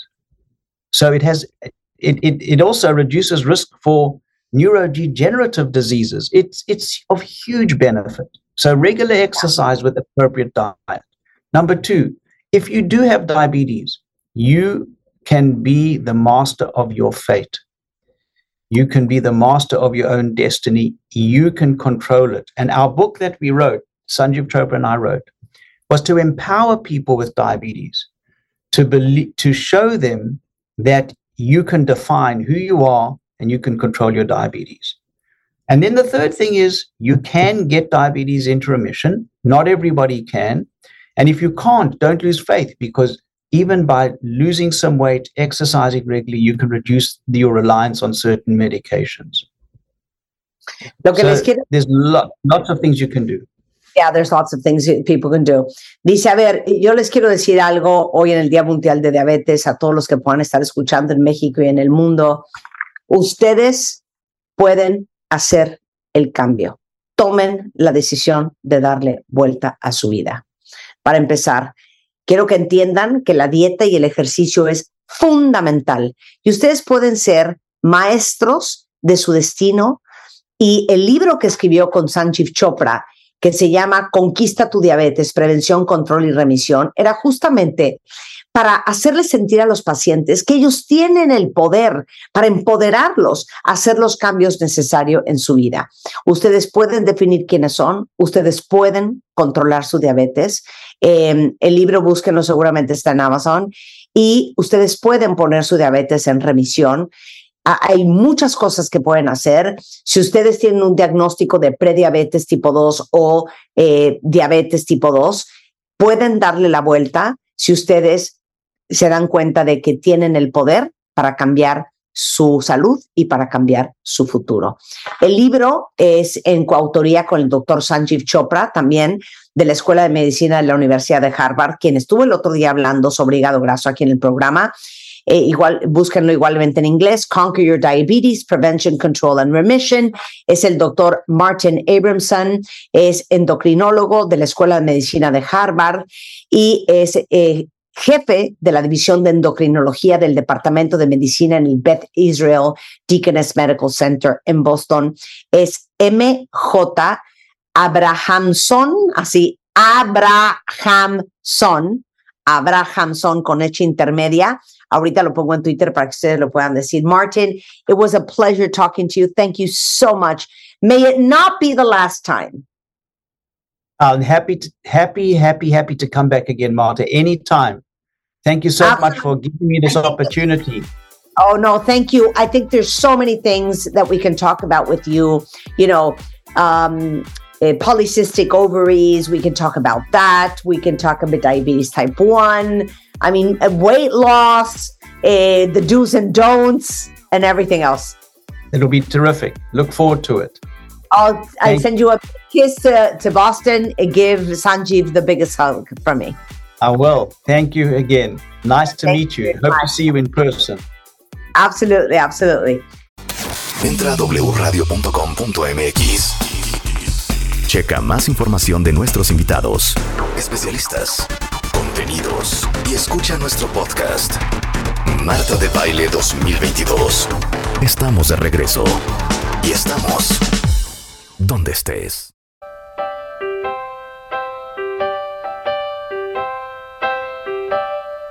Doce con 12 del día. Why do birds suddenly appear every time? Y cuando escuchan esta canción, efectivamente, efectivamente está aquí con nosotros el día de hoy, el lunes, la tía Yoyis, trayéndonos buenas noticias, ¿cómo no? ¿Cómo estás, mi querida Gloria Arellano, a.k.a. la tía Yoya, para todos los cuentavientes y tus íntimos amigos que somos? Les cuento rápidamente, Gloria Are- Arellano es egresada de la Escuela Libre de Derecho y tiene una maestría y doctorado por la Universidad Panamericana. Su especialidad es el derecho laboral, el derecho económico corporativo y de amparo. Eres coautora del libro Estudio e Interpretación de la Nueva Ley del Seguro Social y hoy, hoy tía Yoya, vamos a hablar de la reforma al sistema de pensiones, planes personales para el retiro, que creo que no está bien bonita el, el tema, ¿eh? El tema está complicado. Está complicado y álgido. Sí, ¿Por qué están metiendo manoseados y manoseando y manoseando pues estas es cosas? Que, es que hay muchos problemas con, con el sistema de pensiones. Claro. A ver, este, pues bueno, primero saludar, gracias, es un honor, es un placer Hombre. estar con, con todos ustedes en este, con este tema, pues que es un tema mu- muy, complicado, porque estamos ya finalmente, fíjate, fíjate, fíjense cuentavientes, que esto es muy importante. El, el 16 de diciembre del 2020 Ujú. se, vi- se dio la reforma al sistema de pensiones, pero justo es ahora en enero del enero del 2023 cuando realmente inicia. ¿Y, y por qué se da Rebe esta reforma? Pues porque pues no les alcanza, o sea, hay que Claro. hay que empezar pues por el por el principio. Acuérdense que en el tema de las pensiones tenemos pensiones de, de planes definido y de contribución definida. Exacto. Los de beneficio definido son las leyes viejas, tanto la IMSS com- como el décimo transitorio. ¿Y qué significa esto? Mira, cuentavientes y rebe. Lo que significa es lo siguiente, si de pronto todos, eh, la idea del beneficio definido es que hubiera suficiente per- su- suficientes personas trabajando para que yo obtuviera una pensión cuando tuviera que pensionarme. Exacto. Pero el problema que tenemos ahora es que ya no hay suficientes eh, eh, eh, personas. O sea, en 1970 por cada mujer había 7.8 hijos.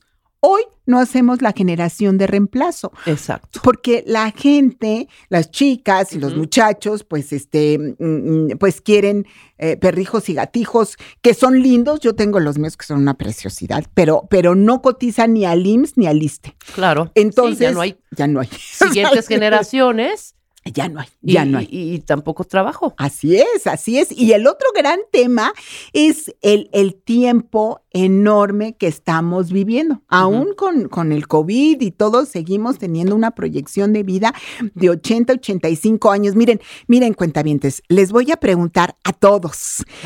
Y, y- y- y que me digan, o que ustedes levanten la mano y digan quiénes tienen abuelos o padres de más de 80 años. Y hagan de cuenta que los estoy viendo más de la mitad tienen abuelos o padres de más de 80 años. O sea, Claro. ese es un, un grupo de personas enorme. Entonces, ante esta situación, se crearon las nuevas leyes que son justo las de planes de contribución definida. ¿Y qué significa esto? Pues que lo único que sabemos de estas nuevas leyes es con cuánto vamos a cotizar. Pero trayendo malas noticias, Rebe, fíjate, solo el 30.9% de la población en México tienen pensiones eh, privadas o públicas. O sea, hay un 70% de la población Que está mexicana. desprotegido. Así es. No tiene ningún seguro. Nada. No tiene fondo de ahorro. No tiene nada. No tiene fondo para el retiro. No tiene. Y que justo es la nueva generación que podemos pensar que, pues, a ver, cuentavientes vayan viendo qué, qué primo, qué sobrino, este, los va a mantener en el futuro, ¿no? O sea, este, y este dato es un dato súper duro que, que se los estoy dando, da- dado de la Comisión Nacional del Sistema para el Ahorro. Claro, aquí tengo un 15% de la población, de acuerdo a la Escuela Nacional de Inclusión Financiera. Solo el 15% de la población, cuentavientes, ya yo ya, Sí.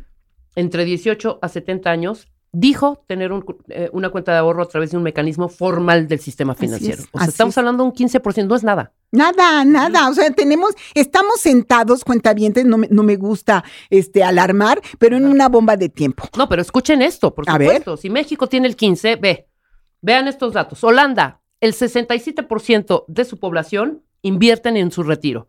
Reino Unido, 52%. Dinamarca, 51%. Nor- Noruega, 38%. y Francia, 38%. Estamos O sea, hablando, evidentemente, de otro tipo de de cultura. otro tipo de cultura. sistemas, obviamente, pero el 15% me parece inaudito. Es tristísimo, porque además estamos ante una situación de que eh, eh, hoy por hoy estamos pagando el, todo con nuestros impuestos, las pensiones de, la, de la gente de la ley del 73 y vamos a pagar, de acuerdo con esta reforma, que el 82% de las personas tienen, van a tener pensión mínima garantizada. O sea, máximo, fíjate, nada más para, para ubicar a los cuentavientes de lo que estoy diciendo, estoy hablando de una pensión entre eh, 2.500 pesos a 8.500 pesos. No, Esa es la pensión. Yo quiero ver cómo, cómo, ¿Cómo va a estar, cómo eso? va a sobrevivir con eso, ¿no? Entonces, sí es una situación muy alarmante. Fíjense, el, eh, según el documento Viviremos 100 años, ¿cómo vamos a mantenerlos? Elaborado por el Fondo Económico Mundial,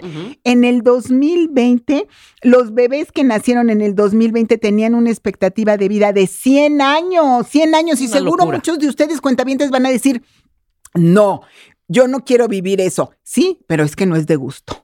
Entonces sí es bien importante empezar a analizar y ver qué posibilidades de ahorro te- tenemos, ¿no? Claro. O sea, cuáles son las opciones. Y este tema del ahorro, cuentavientes, eh, fíjense, eh, justo lo que acabas de decir, Rebe, en Europa, pues es un tema muy, muy conocido. Yo, yo he tenido la, la oportunidad de dar conferencias del, del nuevo sistema de pensiones en, en Alemania, eh, también en Chile y en Canadá. Y, y cuando yo hablo de la trascendencia de ahorrar, pues la gente lo toma muy en consideración. Claro, tiene esa cultura. Así es. Y además están viendo que sus padres están viviendo los 100%. lo- exacto, están viviendo los años dorados. En cambio, cuando yo digo esto en la maestría que doy clases de, de, de, de, de, pues principalmente de seguro social y de pensiones, y les digo a los jóvenes, muchachos entre 35, 40 años, les digo, a ver, es indispensable que ahorren. Y luego entro a, la, a las, este, a, a las instituciones donde, donde doy clases y veo que ya cambiaron el coche. Y entonces yo digo, entro y digo, pero ¿cómo? Claro, es la generación del aquí y el ahora. Yo, ya acuérdate. Sí, sí. Y entonces digo, a ver, momento. Porque si no ponemos atención ahorita a esta situación alarmante, Claro. no sé qué tenemos, vamos a tener un problema futuro importantísimo. Y entonces, este, les decía yo, bueno, seguro ustedes han de pensar que ahorre ella, que ya se está acercando a la pensión, pero nosotros que somos jóvenes y guapos, no, cuentavientes. Por supuesto que Son no. ustedes los que tienen un problema. Estamos Ahora. ba- bajo la eh, eh, bajo la premisa del aquí y el ahora. Sí, pero- Y el Dios proveerá, que está cañón. Sí, pero también te voy a decir una cosa, Rebe. El invierno, aunque bueno, estamos teniendo un invierno de, de- de vestidito, pero, este, pero finalmente el invierno de vida llega. Entonces, digo, hay que, hay que estar de verdad muy cuidadosos. Ahora, Tampoco crean que nada más vengo a alarmar, vengo a dar soluciones. Exacto, O sea, no, no, no, tampoco es un asunto de que digan, bueno, y entonces, Ajá. fíjense, existen dos opciones para esta situación complicada. Uno que puede ser, sí, uno que puede ser cuentas individuales Ajá. y otro, por supuesto, que pueden ser los eh, planes personales de retiro. Estos planes personales de retiro, cuentavientes, aprovechen, está lleno el mercado de, de- de empresas que están muy interesadas en ver cómo apoyan esto, cuesta. En el tema del ahorro voluntario, nada más hay que ser muy, muy cuidadosos porque no hay que aplicar esos recursos para su, su cuenta, para su pensión, eh, sino que sea un extra, porque si no se corre el riesgo terrible de que salgan de la pensión garantizada y que entonces ya no les alcance la pensión a futuro. Si, salen de la pensión garantizada, el gobierno federal ya no se compromete a darles dinero para siempre. Entonces, esos dos puntos eh, deben tomarlos muchísimo en cuenta. Repito, son planes personales de retiro y ahorro voluntario, pero que no forme parte de su pensión. Y la nueva generación, la gente con la ley del 97, sí les recomiendo en su oportunidad utilizar el crédito habitacional porque los, si no esos recursos de Infonavit no se los van a devolver. Entonces, sí, sí, porque forman parte de la pensión, pero estoy razón, hablando claro, por supuesto. Entonces, tú recomiendas sí, em, Sí. utilizarlos ya. Sí, no ya, pero, Pero sí este, con cuidado, pero sí utilizarlos porque sobre todo, porque además, fíjense, si el 82% de la población va a tener pensión mínima garantizada, cuentavientes, casi seguro que estás en ese número. Entonces, sí vale la pena, si tienes eh, Infonavit, sacarlo para que co- compres algo pequeño que te sirva para puedes- rentar. Puedes remodelar, puedes hacer muchas cosas Sí, con eso. Infórmense sí, porque sí, se puede aplicar ese dinero no solo para la compra o enganche de un bien inmueble, Inmueble, sí. pero sino también para eh, poder remodelar tu casa, para hay ahí una, una lista en donde pueden pueden utilizar su y que no se quede en la cuenta No, individual, claro, porque si claro, no, sí, la van a utilizar para su pensión y de todos Dios. modos el gobierno federal. Entonces, vengo con estrategias y, y traigo alegrías porque eh, tenemos nuestro curso de reformas legales justo el 25 de noviembre. Muy bien. Y, y aquí el tema está muy fuerte, Rebe, muy fuerte. ¿Cuál es? Pues sí, porque van a empezar a operar muchas reformas en materia de recursos humanos. Tenemos el tema de las vacaciones Sí, sí, que sí. va a que hoy por hoy se van a incrementar, ¿no? Se van a ahorita está esta incrementar. sí, que ahorita quiere- la reforma todavía, Todavía está, está en veremos, ¿no? Entonces, Ok. pero es muy probable que se dé.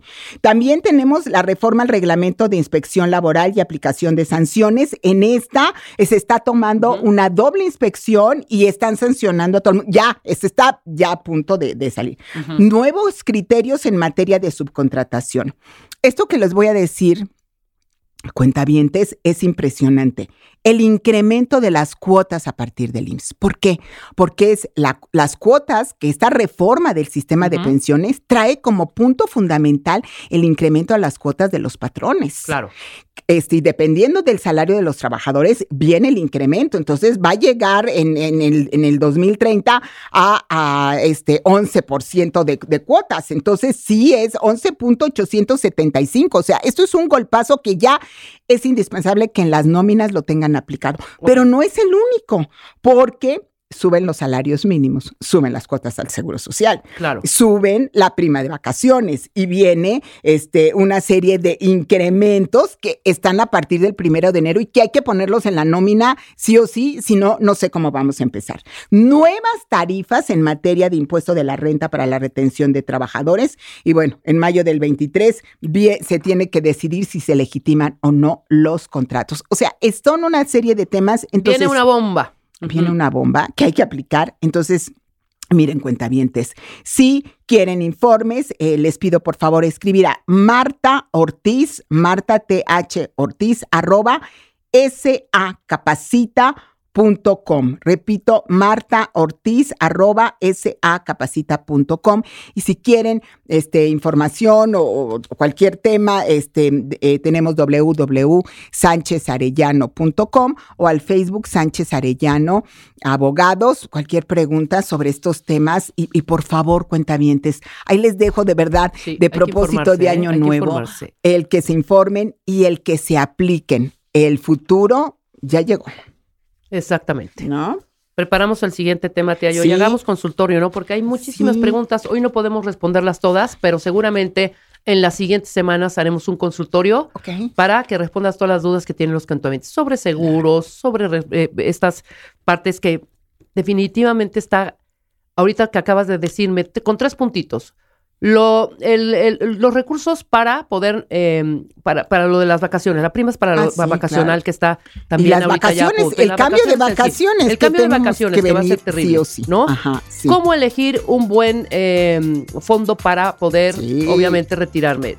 Todas estas cosas las puedes decir tú. Ya les dijimos a los cuentavientes, ya tienen todas tus redes, pero yo creo que es importante que vengas aquí a resolver muchísimas dudas que tienen. Claro que sí, Muchísimas. con mucho gusto. Y te voy a decir cuál es la- la- lo peor que he detectado. Que no leen, no revisan, no se informan. Entonces, hagamos un ejercicio Sí. de que por favor, por favor, cuentavientes, de verdad, ya no estamos para no saber. La sí. información nos va a mantener ojo chicharo y, y hacer también tomar mejores decisiones, ¿te parece? Me parece excelente. ¿No? claro que- Escuchas a Marta de Baile por W Radio. Síguenos en Facebook, Marta de Baile. Y en Twitter, arroba Marta de Baile, Marta de Baile 2022. Estamos de regreso. Y estamos... Donde estés. Oigan, cuentavientes, yo no sé si les había contado, pero mis hijas me han estado insiste, insiste, desde hace como dos, tres años, y lo hemos conversado de, no, este año ahora sí que hay que ir. No, ma, es que imagínate qué increíble. No, sí, 100%, hay que armarlo ya. Ir a ver las auroras boreales en vivo. Dicen que es una cosa espectacular. Es más, si alguien de ustedes ha ido, compártanme sus fotos ahorita en Twitter. Y encontré que The Northwest Territories o los territorios del noroeste de Canadá es a donde tiene que ir uno a ver las auroras boreales. Incluso la capital, que es Yellowknife, o sea, cuchillo amarillo, mejor conocido como la capital mundial de las auroras, se puede ver durante 240 noches al año porque está en la zona del mundo con la mayor actividad de auroras boreales. Bueno, da igual. El punto es que les traje a Cecilia Núñez. Ella es periodista de viajes y gastronomía para que les diga por qué nos urge ir a ver las auroras boreales y otras alegrías en the Northwest Territories of Canada. ¿Cómo estás, Ceci? Muy bien, Marta, muy feliz de estar aquí contigo y con todo tu auditorio contándoles de este experiencia de viaje que de verdad, Marta, sí. Hija, mis hijas ya me dicen, ma, ya vamos, pero no entiendo cuál es la época. Tus, tus hijas tienen la boca llena de razón y sí, el lugar, eh, eh, el mejor lugar en el mundo para ver las auroras boreales es Yellowknife. Te cuento Yellowknife. por qué, porque es, eh, mira, yo he tratado de ir muchas veces, he ido a diferentes lugares del mundo para verlas, pero en Yellowknife me llevé la experiencia más hermosa de mi vida. A ver, a ver, a ver. Para empezar un poquito, eh, te cuento qué son las auroras boreales. Antes, Marta, que supiéramos todas estas cosas científicas, eh, aquellos que eran sorprendidos por el resplandor de las auroras boreales huían temerosos, le tenían miedo, porque Ajá. creían que eran presagios del más allá. Pero siglos después de aquel fenómeno luminoso, también llamado luces del norte, cautivó a todo aquel que tenía el privilegio de mirarlas. Las dos veces que yo las he visto, Marta, han sido de las manos de los miembros de las primeras naciones en Canadá, quienes han coincidido en contarme que sus predecesores pensaban que aquellas luces en el cielo eran la danza de las almas, que aquellos que amamos y ya partieron regresan algunas noches luminosas para saludarnos. El territorio denominado como el mejor lugar en el mundo para ver las luces del norte eh, es eh, Yellowknife, que está en Northwest Territories, y Ajá. fui con la sola misión de ir a cazar auroras boreales. Ok, ¿Qué son las entonces? Yellowknife y así se llaman The Northern Lights, me fascina. Ahora, ¿estuviste cuánto? ¿Cuatro días? Porque lo que yo digo, y si voy y no hay ese día, porque no es, oigan, porque no es un servicio on demand. Exacto, no hay, no hay ningún botón que se apriete para que se enciendan las luces del norte, pero hay que ir con mucha paciencia. Pero la verdad es que en Yellowknife tienes mucha garantía de verlas. ¿Por qué? Porque hay 240 noches claras al año. y hay que ver más o menos cuándo ocurren las auroras boreales, lo que tus, lo que tus hijitas preguntaban. La idea es eh, ir en temporada de diciembre a abril, que son los mejores meses para verlas, pero de todas maneras, todo el año tuvo auroras boreales. ¿eh? La idea es ir muy noche, Marta, como entre 9 y 10 de la noche, empezar esta experiencia que se llama cazar auroras boreales Ah, e ir hacia los lugares donde haya cero contaminación lumínica. Hay varias ciudades en el mundo que tienen esa certificación de cielos claros y de Ajá. cero contaminación urbana lumínica. Y Yellowknife es uno de ellos. Así es que eso hay que tomar en cuenta. Ahora, otra pregunta que te tengo, Ceci. Sí. A ver, ¿qué es este cuento también de la red de carreteras congeladas? ¿Es cierto que hay ciertos pedazos que los pasas en trineos literal jalados por perros? Absolutamente. Eh, los territorios del noroeste de Canadá también son conocidos como la tierra de las carreteras de hielo. Y es que cada invierno la legendaria red de carreteras congeladas se expande por 2.000 kilómetros. Ofreciendo aventuras en bicicleta. Eh, ah, te puedes andar en bicicleta con esas ruedas de, de hielo que son muy gruesas. Puedes Ujú. hacer patinaje sobre hielo. Puedes hacer trineo jalados por perros, que está hermoso. Y eh, puedes ver incluso trailers, trailers pesadísimo, pa- pasar por estas carreteras de hielo y porque se congela dos metros de grosor el Great Slave Lake, que es el lago más grande de Yellowknife. Entonces, el espectáculo nocturno de las auroras boreales, la verdad se engalana con el espectáculo diurno de las montañas nevadas, de todas las actividades que hay que hacer. Puedes ir a ver galerías. De verdad que es un destino imperdible, eh, no solamente en las noches por sus auroras boreales, sino en el día por sus actividades invernales. Ok, siguiente pregunta. Esto es muy importante para mi felicidad. ¿Qué se va a comer en Yellowknife? Muy importante. Muy Eh, mira, importante. em, la verdad es que yo me quedé, tomé como, como base de eh, aventuras The Explorer Hotel, que es un lugar de caba es una cabañita de madera que tiene fogatas, eh, fogatas, eh, eh, chimeneas en ciertas habitaciones. Ajá. Su restaurante es una belleza. Es cocina tradicional del norte de Se llama Canadá. The Explorer. The Explorer. The Explorer, The Explorer. Hotel, y está en el centro de Yellowknife. Ajá. Y tiene un restaurante que es cocina a la leña, como mucho grill, mucho gravy, pero sobre todo pesca sustentable que viene del, del, Great, del Great Lake. Entonces, eh, puedes comer alce, puedes comer pescados recién eh, capturados de manera sustentable. Y hubo tres restaurantes que a mí me encantaron. A ver. Uno fue de comida vietnamita, que se llama Taste of Saigon, que Ujú. está lleno de gente vietnamita y que ese es, siempre que vas a un lugar de cierta nacionalidad y ves ese lugar lleno de gente de esa nacionalidad, confía en ese lugar. Eh, la segunda, el segundo restaurante es The Trader's Grill. Y el, en mi favorito absoluto fue Bullock's Bistro, que es una cabaña de madera. Es un icónico restaurante que está sirviendo pescado salvaje local y sustentable del Great Slave Lake durante, desde hace 30 años. Así es que es el imperdible del lugar, el most. Ok, ahora, ¿qué debemos hacer y no debemos perdernos? Ok, obviamente los trineos, obviamente la casa de las auroras boreales, ¿qué más?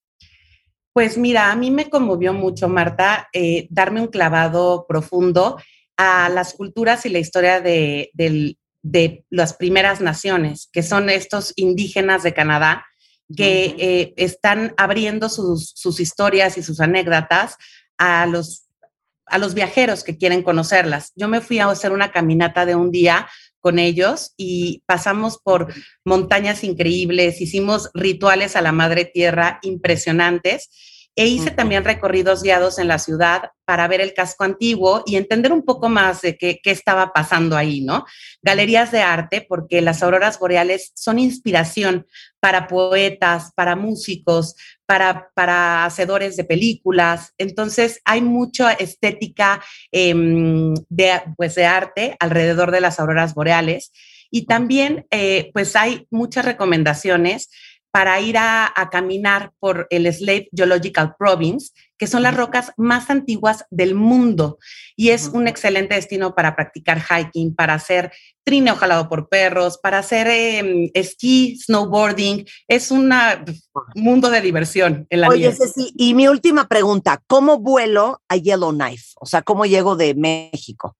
eh, miren, a, a Yellowknife hay que viajar hacia Calgary o hacia Edmonton. Desde. México hay vuelos directos con Ah, diferentes perfecto, líneas aéreas. perfecto. Y desde Edmonton y Calgary es un vuelo de no más de dos horas interno. sí. eh, en el que ya llegas a Yellowknife. Otra cosa que les quería decir, em, Marta, es que tenemos que ir bien vestidos porque hace mucho frío. A mí me tocó a menos 15 grados y no lo sufrí nada porque renté mi outfit de nieve y no tuve que preocuparme por llevarme suéteres, ni sudaderas, ni ponchos, ni nada, porque ellos te visten y dicen por ahí que no hay mal clima, sino mal vestuario para ese clima. Entonces, lo mejor es ponerse en manos de los expertos. Ellos saben, los canadienses saben cómo eh, abatir el frío. Así es que mi recomendación es que vayan con mucha paciencia porque es un espectáculo natural que no garantiza que esté, pero siempre sale. Son 240 noches que, que tenemos. Y la mejor época, Ceci, o sea, ¿de cuándo a cuándo? de diciembre a abril, pero ahí la verdad todo el año, pero de diciembre a abril es la mejor época para ver auroras boreales. Buenísimo. Ceci, qué divina que tú que eres una experta en viajes, me compartas esta felicidad para organizarlo como Dios manda para llevar a mis polluelas. Yo te ayudo a organizarla con tus hijas, de verdad es una experiencia que no se pueden perder, Marta, es hermoso. 100%. A ver, si ustedes entran a keepexploring.mx en web o en Facebook, arroba viaje a Canadá o en Instagram, Explore Canada, ahí está toda la oferta, no solamente de Yellowknife y The Northern Lights, pero de muchas otras cosas increíbles que hay que hacer en Canadá. Eh, gracias, Ceci, te mando un besote. ¿Dónde te siguen en redes para que vean todo lo que haces, todo lo que comes, todo lo que viajas? Ay, gracias, Marta. Estoy en arroba Ceci Nunes, es mi cuenta personal con Z. Ceci Nunes. Ceci Nunes. Y en Ok. arroba Food and Travel MX, Ok. eh, que justamente me llevé de portada este mes en la danza en el cielo en los territorios del noreste de Canadá. Me fascina. Te mando un beso, Ceci. Igualmente, Marta, qué privilegio platicar contigo. Un besote. ¿Todavía no tienes ID de cuenta viente? No. No, no. Not yet, yet, yet. Consíguelo en martadebaile.com. Martadebaile.com. Y sé parte de nuestra comunidad de cuentavientes. Marta de Baile 2022. Estamos de regreso.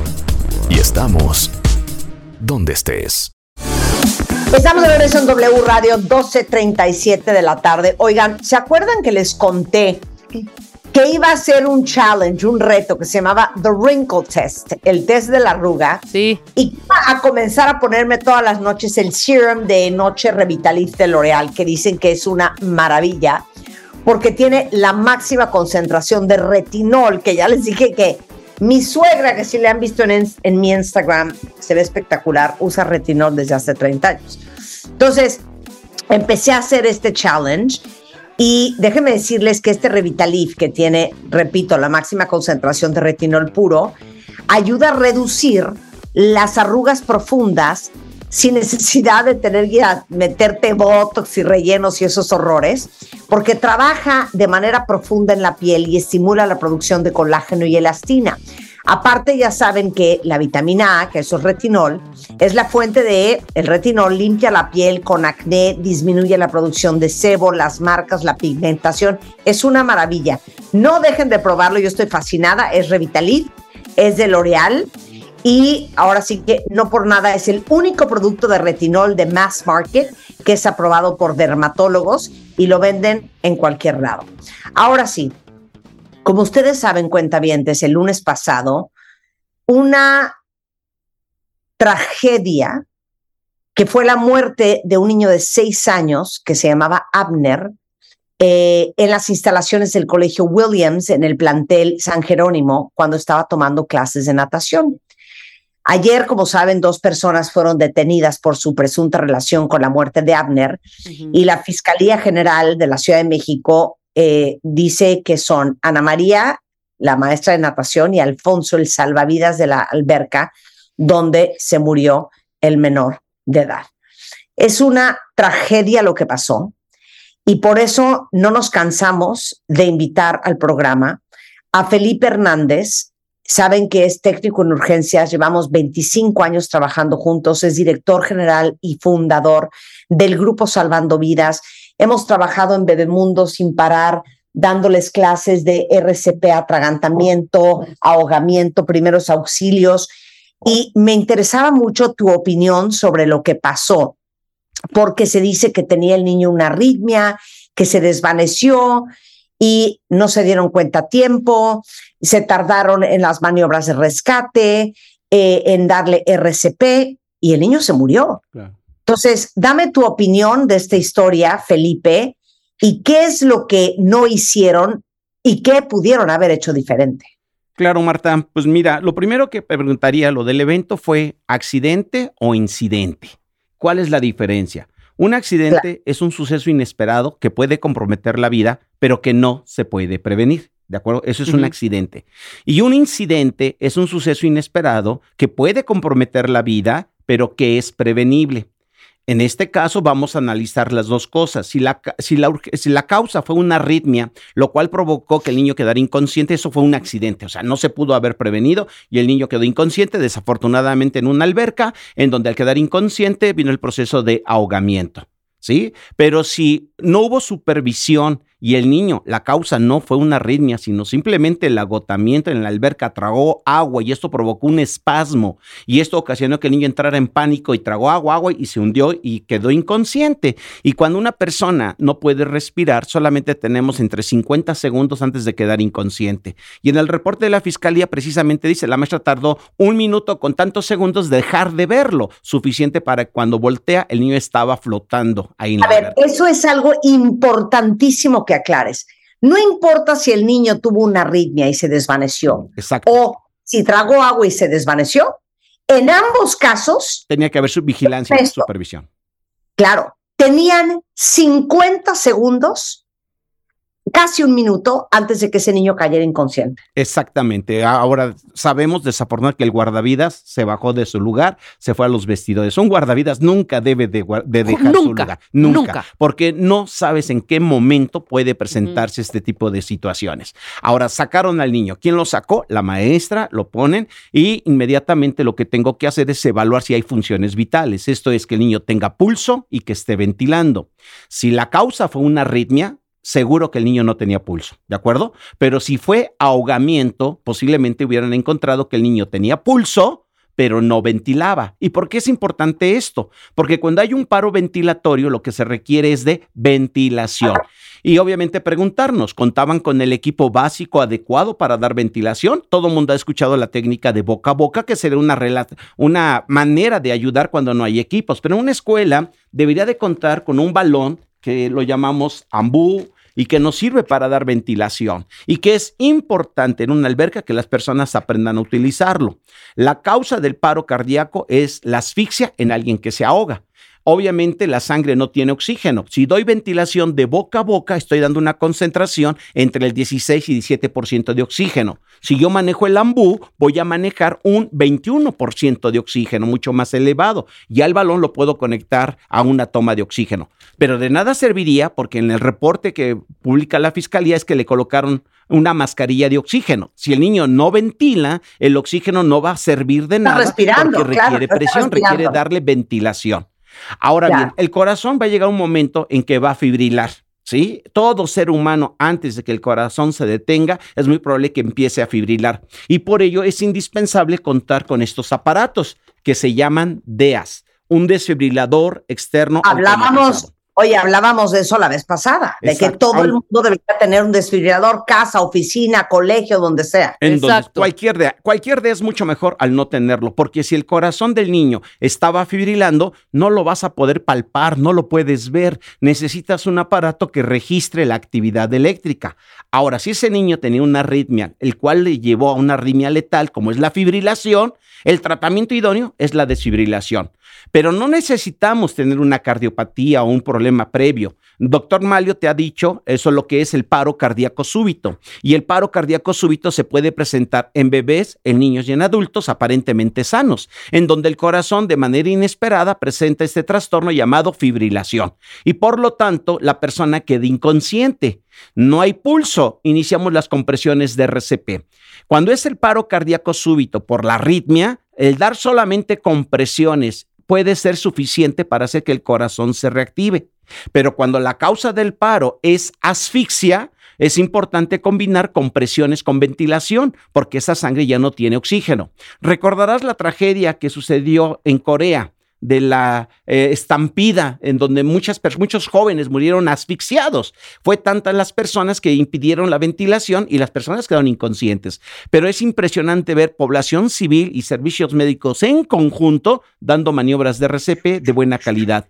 Aquí ignoramos en qué momento iniciaron con las maniobras de RCP. Mencionan que primero le pusieron oxígeno. Lo que tenían que haber hecho era, si no ventilaba, ventilación. Y si no hubiera pulso, dar compresión, ventilación. Y si el corazón estaba fibrilando, la importancia de un DEA. La pregunta es, ¿la escuela tenía DEA? Y si no lo tiene, ¿por qué no lo tienen? Y quiero, quiero aclarar una cosa, razón por la cual para nosotros era bien importante hablar de estos cuentamientos. De nada sirve que haya una doctora que le va a tomar tres minutos llegar hasta la alberca o hasta donde esté la persona eso es demasiado tiempo. Efectivamente. Por eso insistimos que todo el personal de una escuela, en este caso del que estamos hablando, tienen que saber RCP. Tienen que saber qué hacer en caso de una arritmia, en caso de un desvanecimiento, en caso de un ahogamiento, en caso de un atragantamiento. atragantamiento. Porque quiero hacer lo siguiente con Felipe, porque quiero que escuchen cómo esta historia hubiera tenido un diferente desenlace. Bien. Si tú estás en esa alberca, Felipe. Sí. Tú eres la maestra o tú eres el salvavidas, que pensemos que no se fue. Y tú ves a un niño desvanecerse porque le dio una ritma o porque no le dio una ritma, quiero que me digas qué hubieras hecho tú con Amber. Bien, lo primero, saca, obviamente si está en la alberca, sacarlo de la alberca. Siguiente paso, lo pongo en un lugar seguro y evalúo el estado de conciencia. Le toco y le hablo. Aquí traigo un maniquí para que eh, lo podamos compartir en las redes sociales. Le hablo. No me responde, inmediatamente le pido a alguien que llame a la ambulancia y que se traigan el botiquín y el DEA. Y voy a palpar el pulso en el cuello del niño. Es muy importante hacerlo siempre del lado donde tú te encuentras. Me voy a dar un máximo de 5 y no más de 10 segundos. Este niño tiene pulso, pero no ventila tendría que dar ventilación de salvamento. No tengo en mi botiquín una mascarilla de RCP, lo hago de boca a boca. Y esto se hace de esta manera. Voy a elevar ligeramente la barbilla del niño, aprieto con mi mano las fosas nasales, sello mi boca con la boca del niño y ventilo y puedes ver que se mueve el pecho del maniquí. Cuando un niño tiene pulso pero no ventila, la recomendación es dar una ventilación cada tres segundos. Esto lo voy a hacer durante dos minutos y vuelvo a checar el pulso. Si el niño tiene pulso pero aún no ventila, vuelvo a repetir la técnica de ventilación. Pero en mi botiquín yo les pediría que tuviéramos un balón. Y este balón me va a servir para dar la ventilación en donde igual voy a dar una ventilación cada tres segundos y de esta manera estoy aumentando la concentración de oxígeno y tengo mejores posibilidades.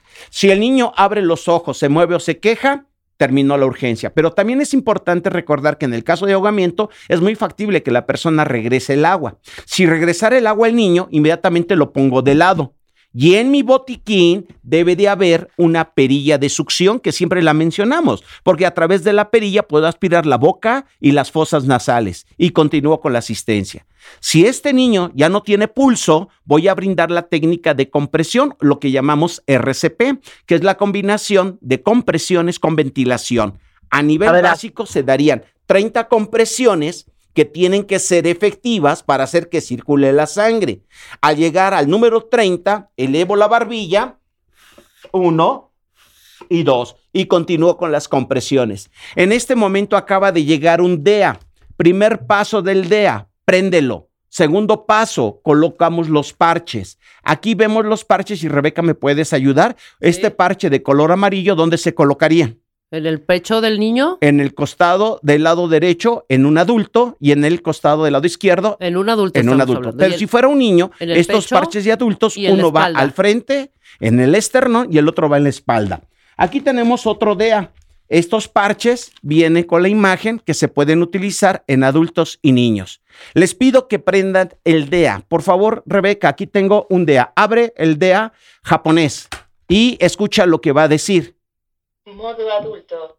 Si el paciente no responde y no respira. Bien, está en el modo adulto, es un niño. Pásalo al modo infantil. Toda la ropa del pecho del y si tú no conoces, tardarías, pero es muy fácil ubicarlo. Ahí se ubica rápidamente. ponga el selector en 8 Bien, entonces prendo el DEA. Siguiente paso, hay que secarle el pecho al niño, en este caso porque estaba mojado, pero nada más el pecho. No pierdas tiempo. Lo ideal que mientras seguimos dando RCP, otro maestro inicie el uso del DEA. Ahora bien, aquí tengo otro DEA. Por favor, vamos a hacerlo real, Rebeca. Préndelo. Sale. Prendido, Saca la manija, jálala, jálala. Vamos a abrirlo real. Saca los parches. Saca los parches. Saco los parches. Aquí cayeron, aquí los tienes. Aquí están. Bien, yo me los voy a poner para que veas lo seguro que es un DEA, ¿sí? Voy a colocarme el parche de color amarillo. ¿Este dónde se colocaría? ¿En el pecho? ¿En el, lado del corazón? No, este va en la clavícula del lado derecho. Ah, clavícula del lado derecho. Ahí me lo voy a colocar yo en forma real, ¿eh? Es un, un DEA verdadero. El otro me lo coloco en el costado porque es adulto. Costado, exacto. Me lo pongo. Y escucha, ya está detectando mi actividad eléctrica. Evaluando la frecuencia cardíaca. Aunque dice frecuencia, lo que evalúa es la actividad eléctrica. Descarga no aconsejable. No va a dejar dar la descarga porque no te estoy fibrilando. Claro. Sí, pero dijo iniciar RCP. Un DEA se debe de colocar cuando la persona no tiene pulso porque yo en este momento que me lo acabo de colocar y tengo pulso, no me deja dar la descarga, pero va a decir iniciar con RCP. Claro. Bien, en el caso del niño, si el corazón del niño hubiera estado fibrilando, el DEA hubiera autorizado la descarga. Brindar RCP logra un 5% de posibilidades que hacer que el corazón se reanime. Pero si yo combino la reanimación con el DEA, las posibilidades incrementan un 74%. ¡Wow! ¿Sí? Por eso es muy importante que un DEA, su tiempo de arribo, no sea mayor a 5 minutos. Cada minuto que se pierde en dar la descarga se resta el 10% de posibilidades de salvarle la vida. Y por ello, en la Alianza contra la Muerte Súbita, lo que queremos es motivar a las personas que inviertan en la capacitación y la Alianza les dona el DEA o les donamos maniquís, pero necesitamos involucrarlos porque el otro punto es que tengan una práctica periódica. Si esto no lo practica el guardavidas o los maestros de natación y nunca tienen el evento, pierden habilidades y no tienen una práctica periódica. Entonces lo ideal es tener una práctica periódica para que no pierdan esas habilidades. Ok, hicimos este video en no más de tres minutos. La explicación. La explicación y cómo pusiste y todo ese rollo. Evidentemente, eh, hay mucha gente que nos está escuchando en este momento, mi querido Felipe. Tú das cursos y capacitas a gente en oficinas, en las casas, en, las escuelas.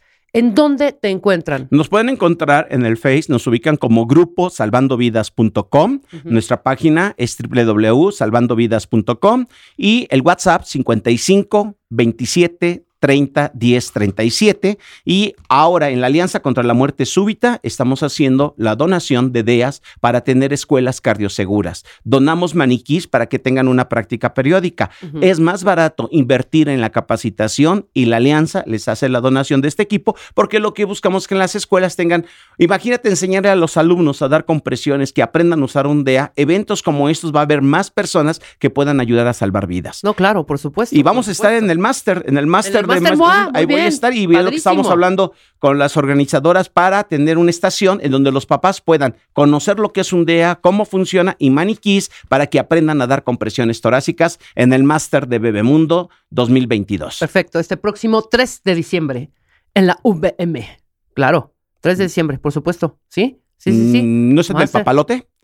En el papalote, el máster de Bebemundo. Ah, perdóname. Sí, sí, me estoy confundiendo con Master Moa. No me hagan caso. Sí, tienes razón. En el eh, Museo del Papalote, en el, el Museo del Niño, el Papalote. En el Museo del Niño, el. Papalote, ahí vamos a estar. eh, Master Bebe Mundo, claro. Ahí en el máster, sí. Sí, sí, y sí. ahí vamos a estar. Voy a tener una conferencia sobre las maniobras de atragantamiento, sobre golpes y vamos a hacer una estación de RCP y manejo del DEA. Muy bien, repito, quien quiera contactar a Felipe Hernández, o sea, es debe de debe, de, de verdad. Grupo salvandovidas.gmail.com. En la web están como www www.salvandovidas.com y al 55 27 30 10 37, que es tu WhatsApp. El WhatsApp, ¿de Exacto. acuerdo? Te agradezco mucho, Felipe. contrario. Deberíamos estar haciendo cada 15 días unos resumencitos sobre capacitación y sobre salvar vidas, Va. ¿no? ¿Y qué te hacemos RCP, luego hacemos buen uso del, del, del DEA, luego hacemos qué hacer en caso de atragantamiento, todo eso. ¿Qué te parece si involucramos a la sociedad? Porque no se trata solamente de que las personas Que se digan, quede aquí en "No, cortito". No, no, vamos a hacer algo. Si una escuela, un gimnasio o un salón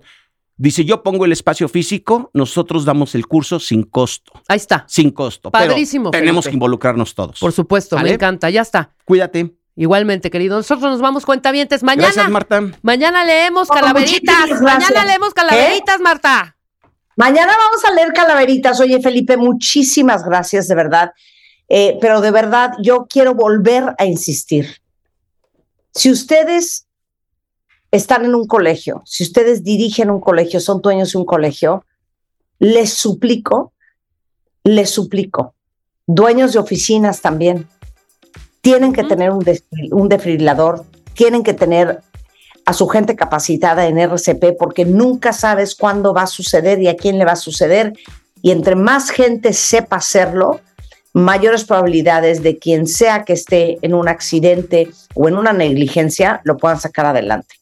Eh, quiero repetir, Felipe Hernández siempre está más que dispuesto, él y todo el equipo de Salvando Vidas, a ir a dar un curso a un colegio, a una oficina, eh, a un grupo de amigas, vecinos. Nunca está de más.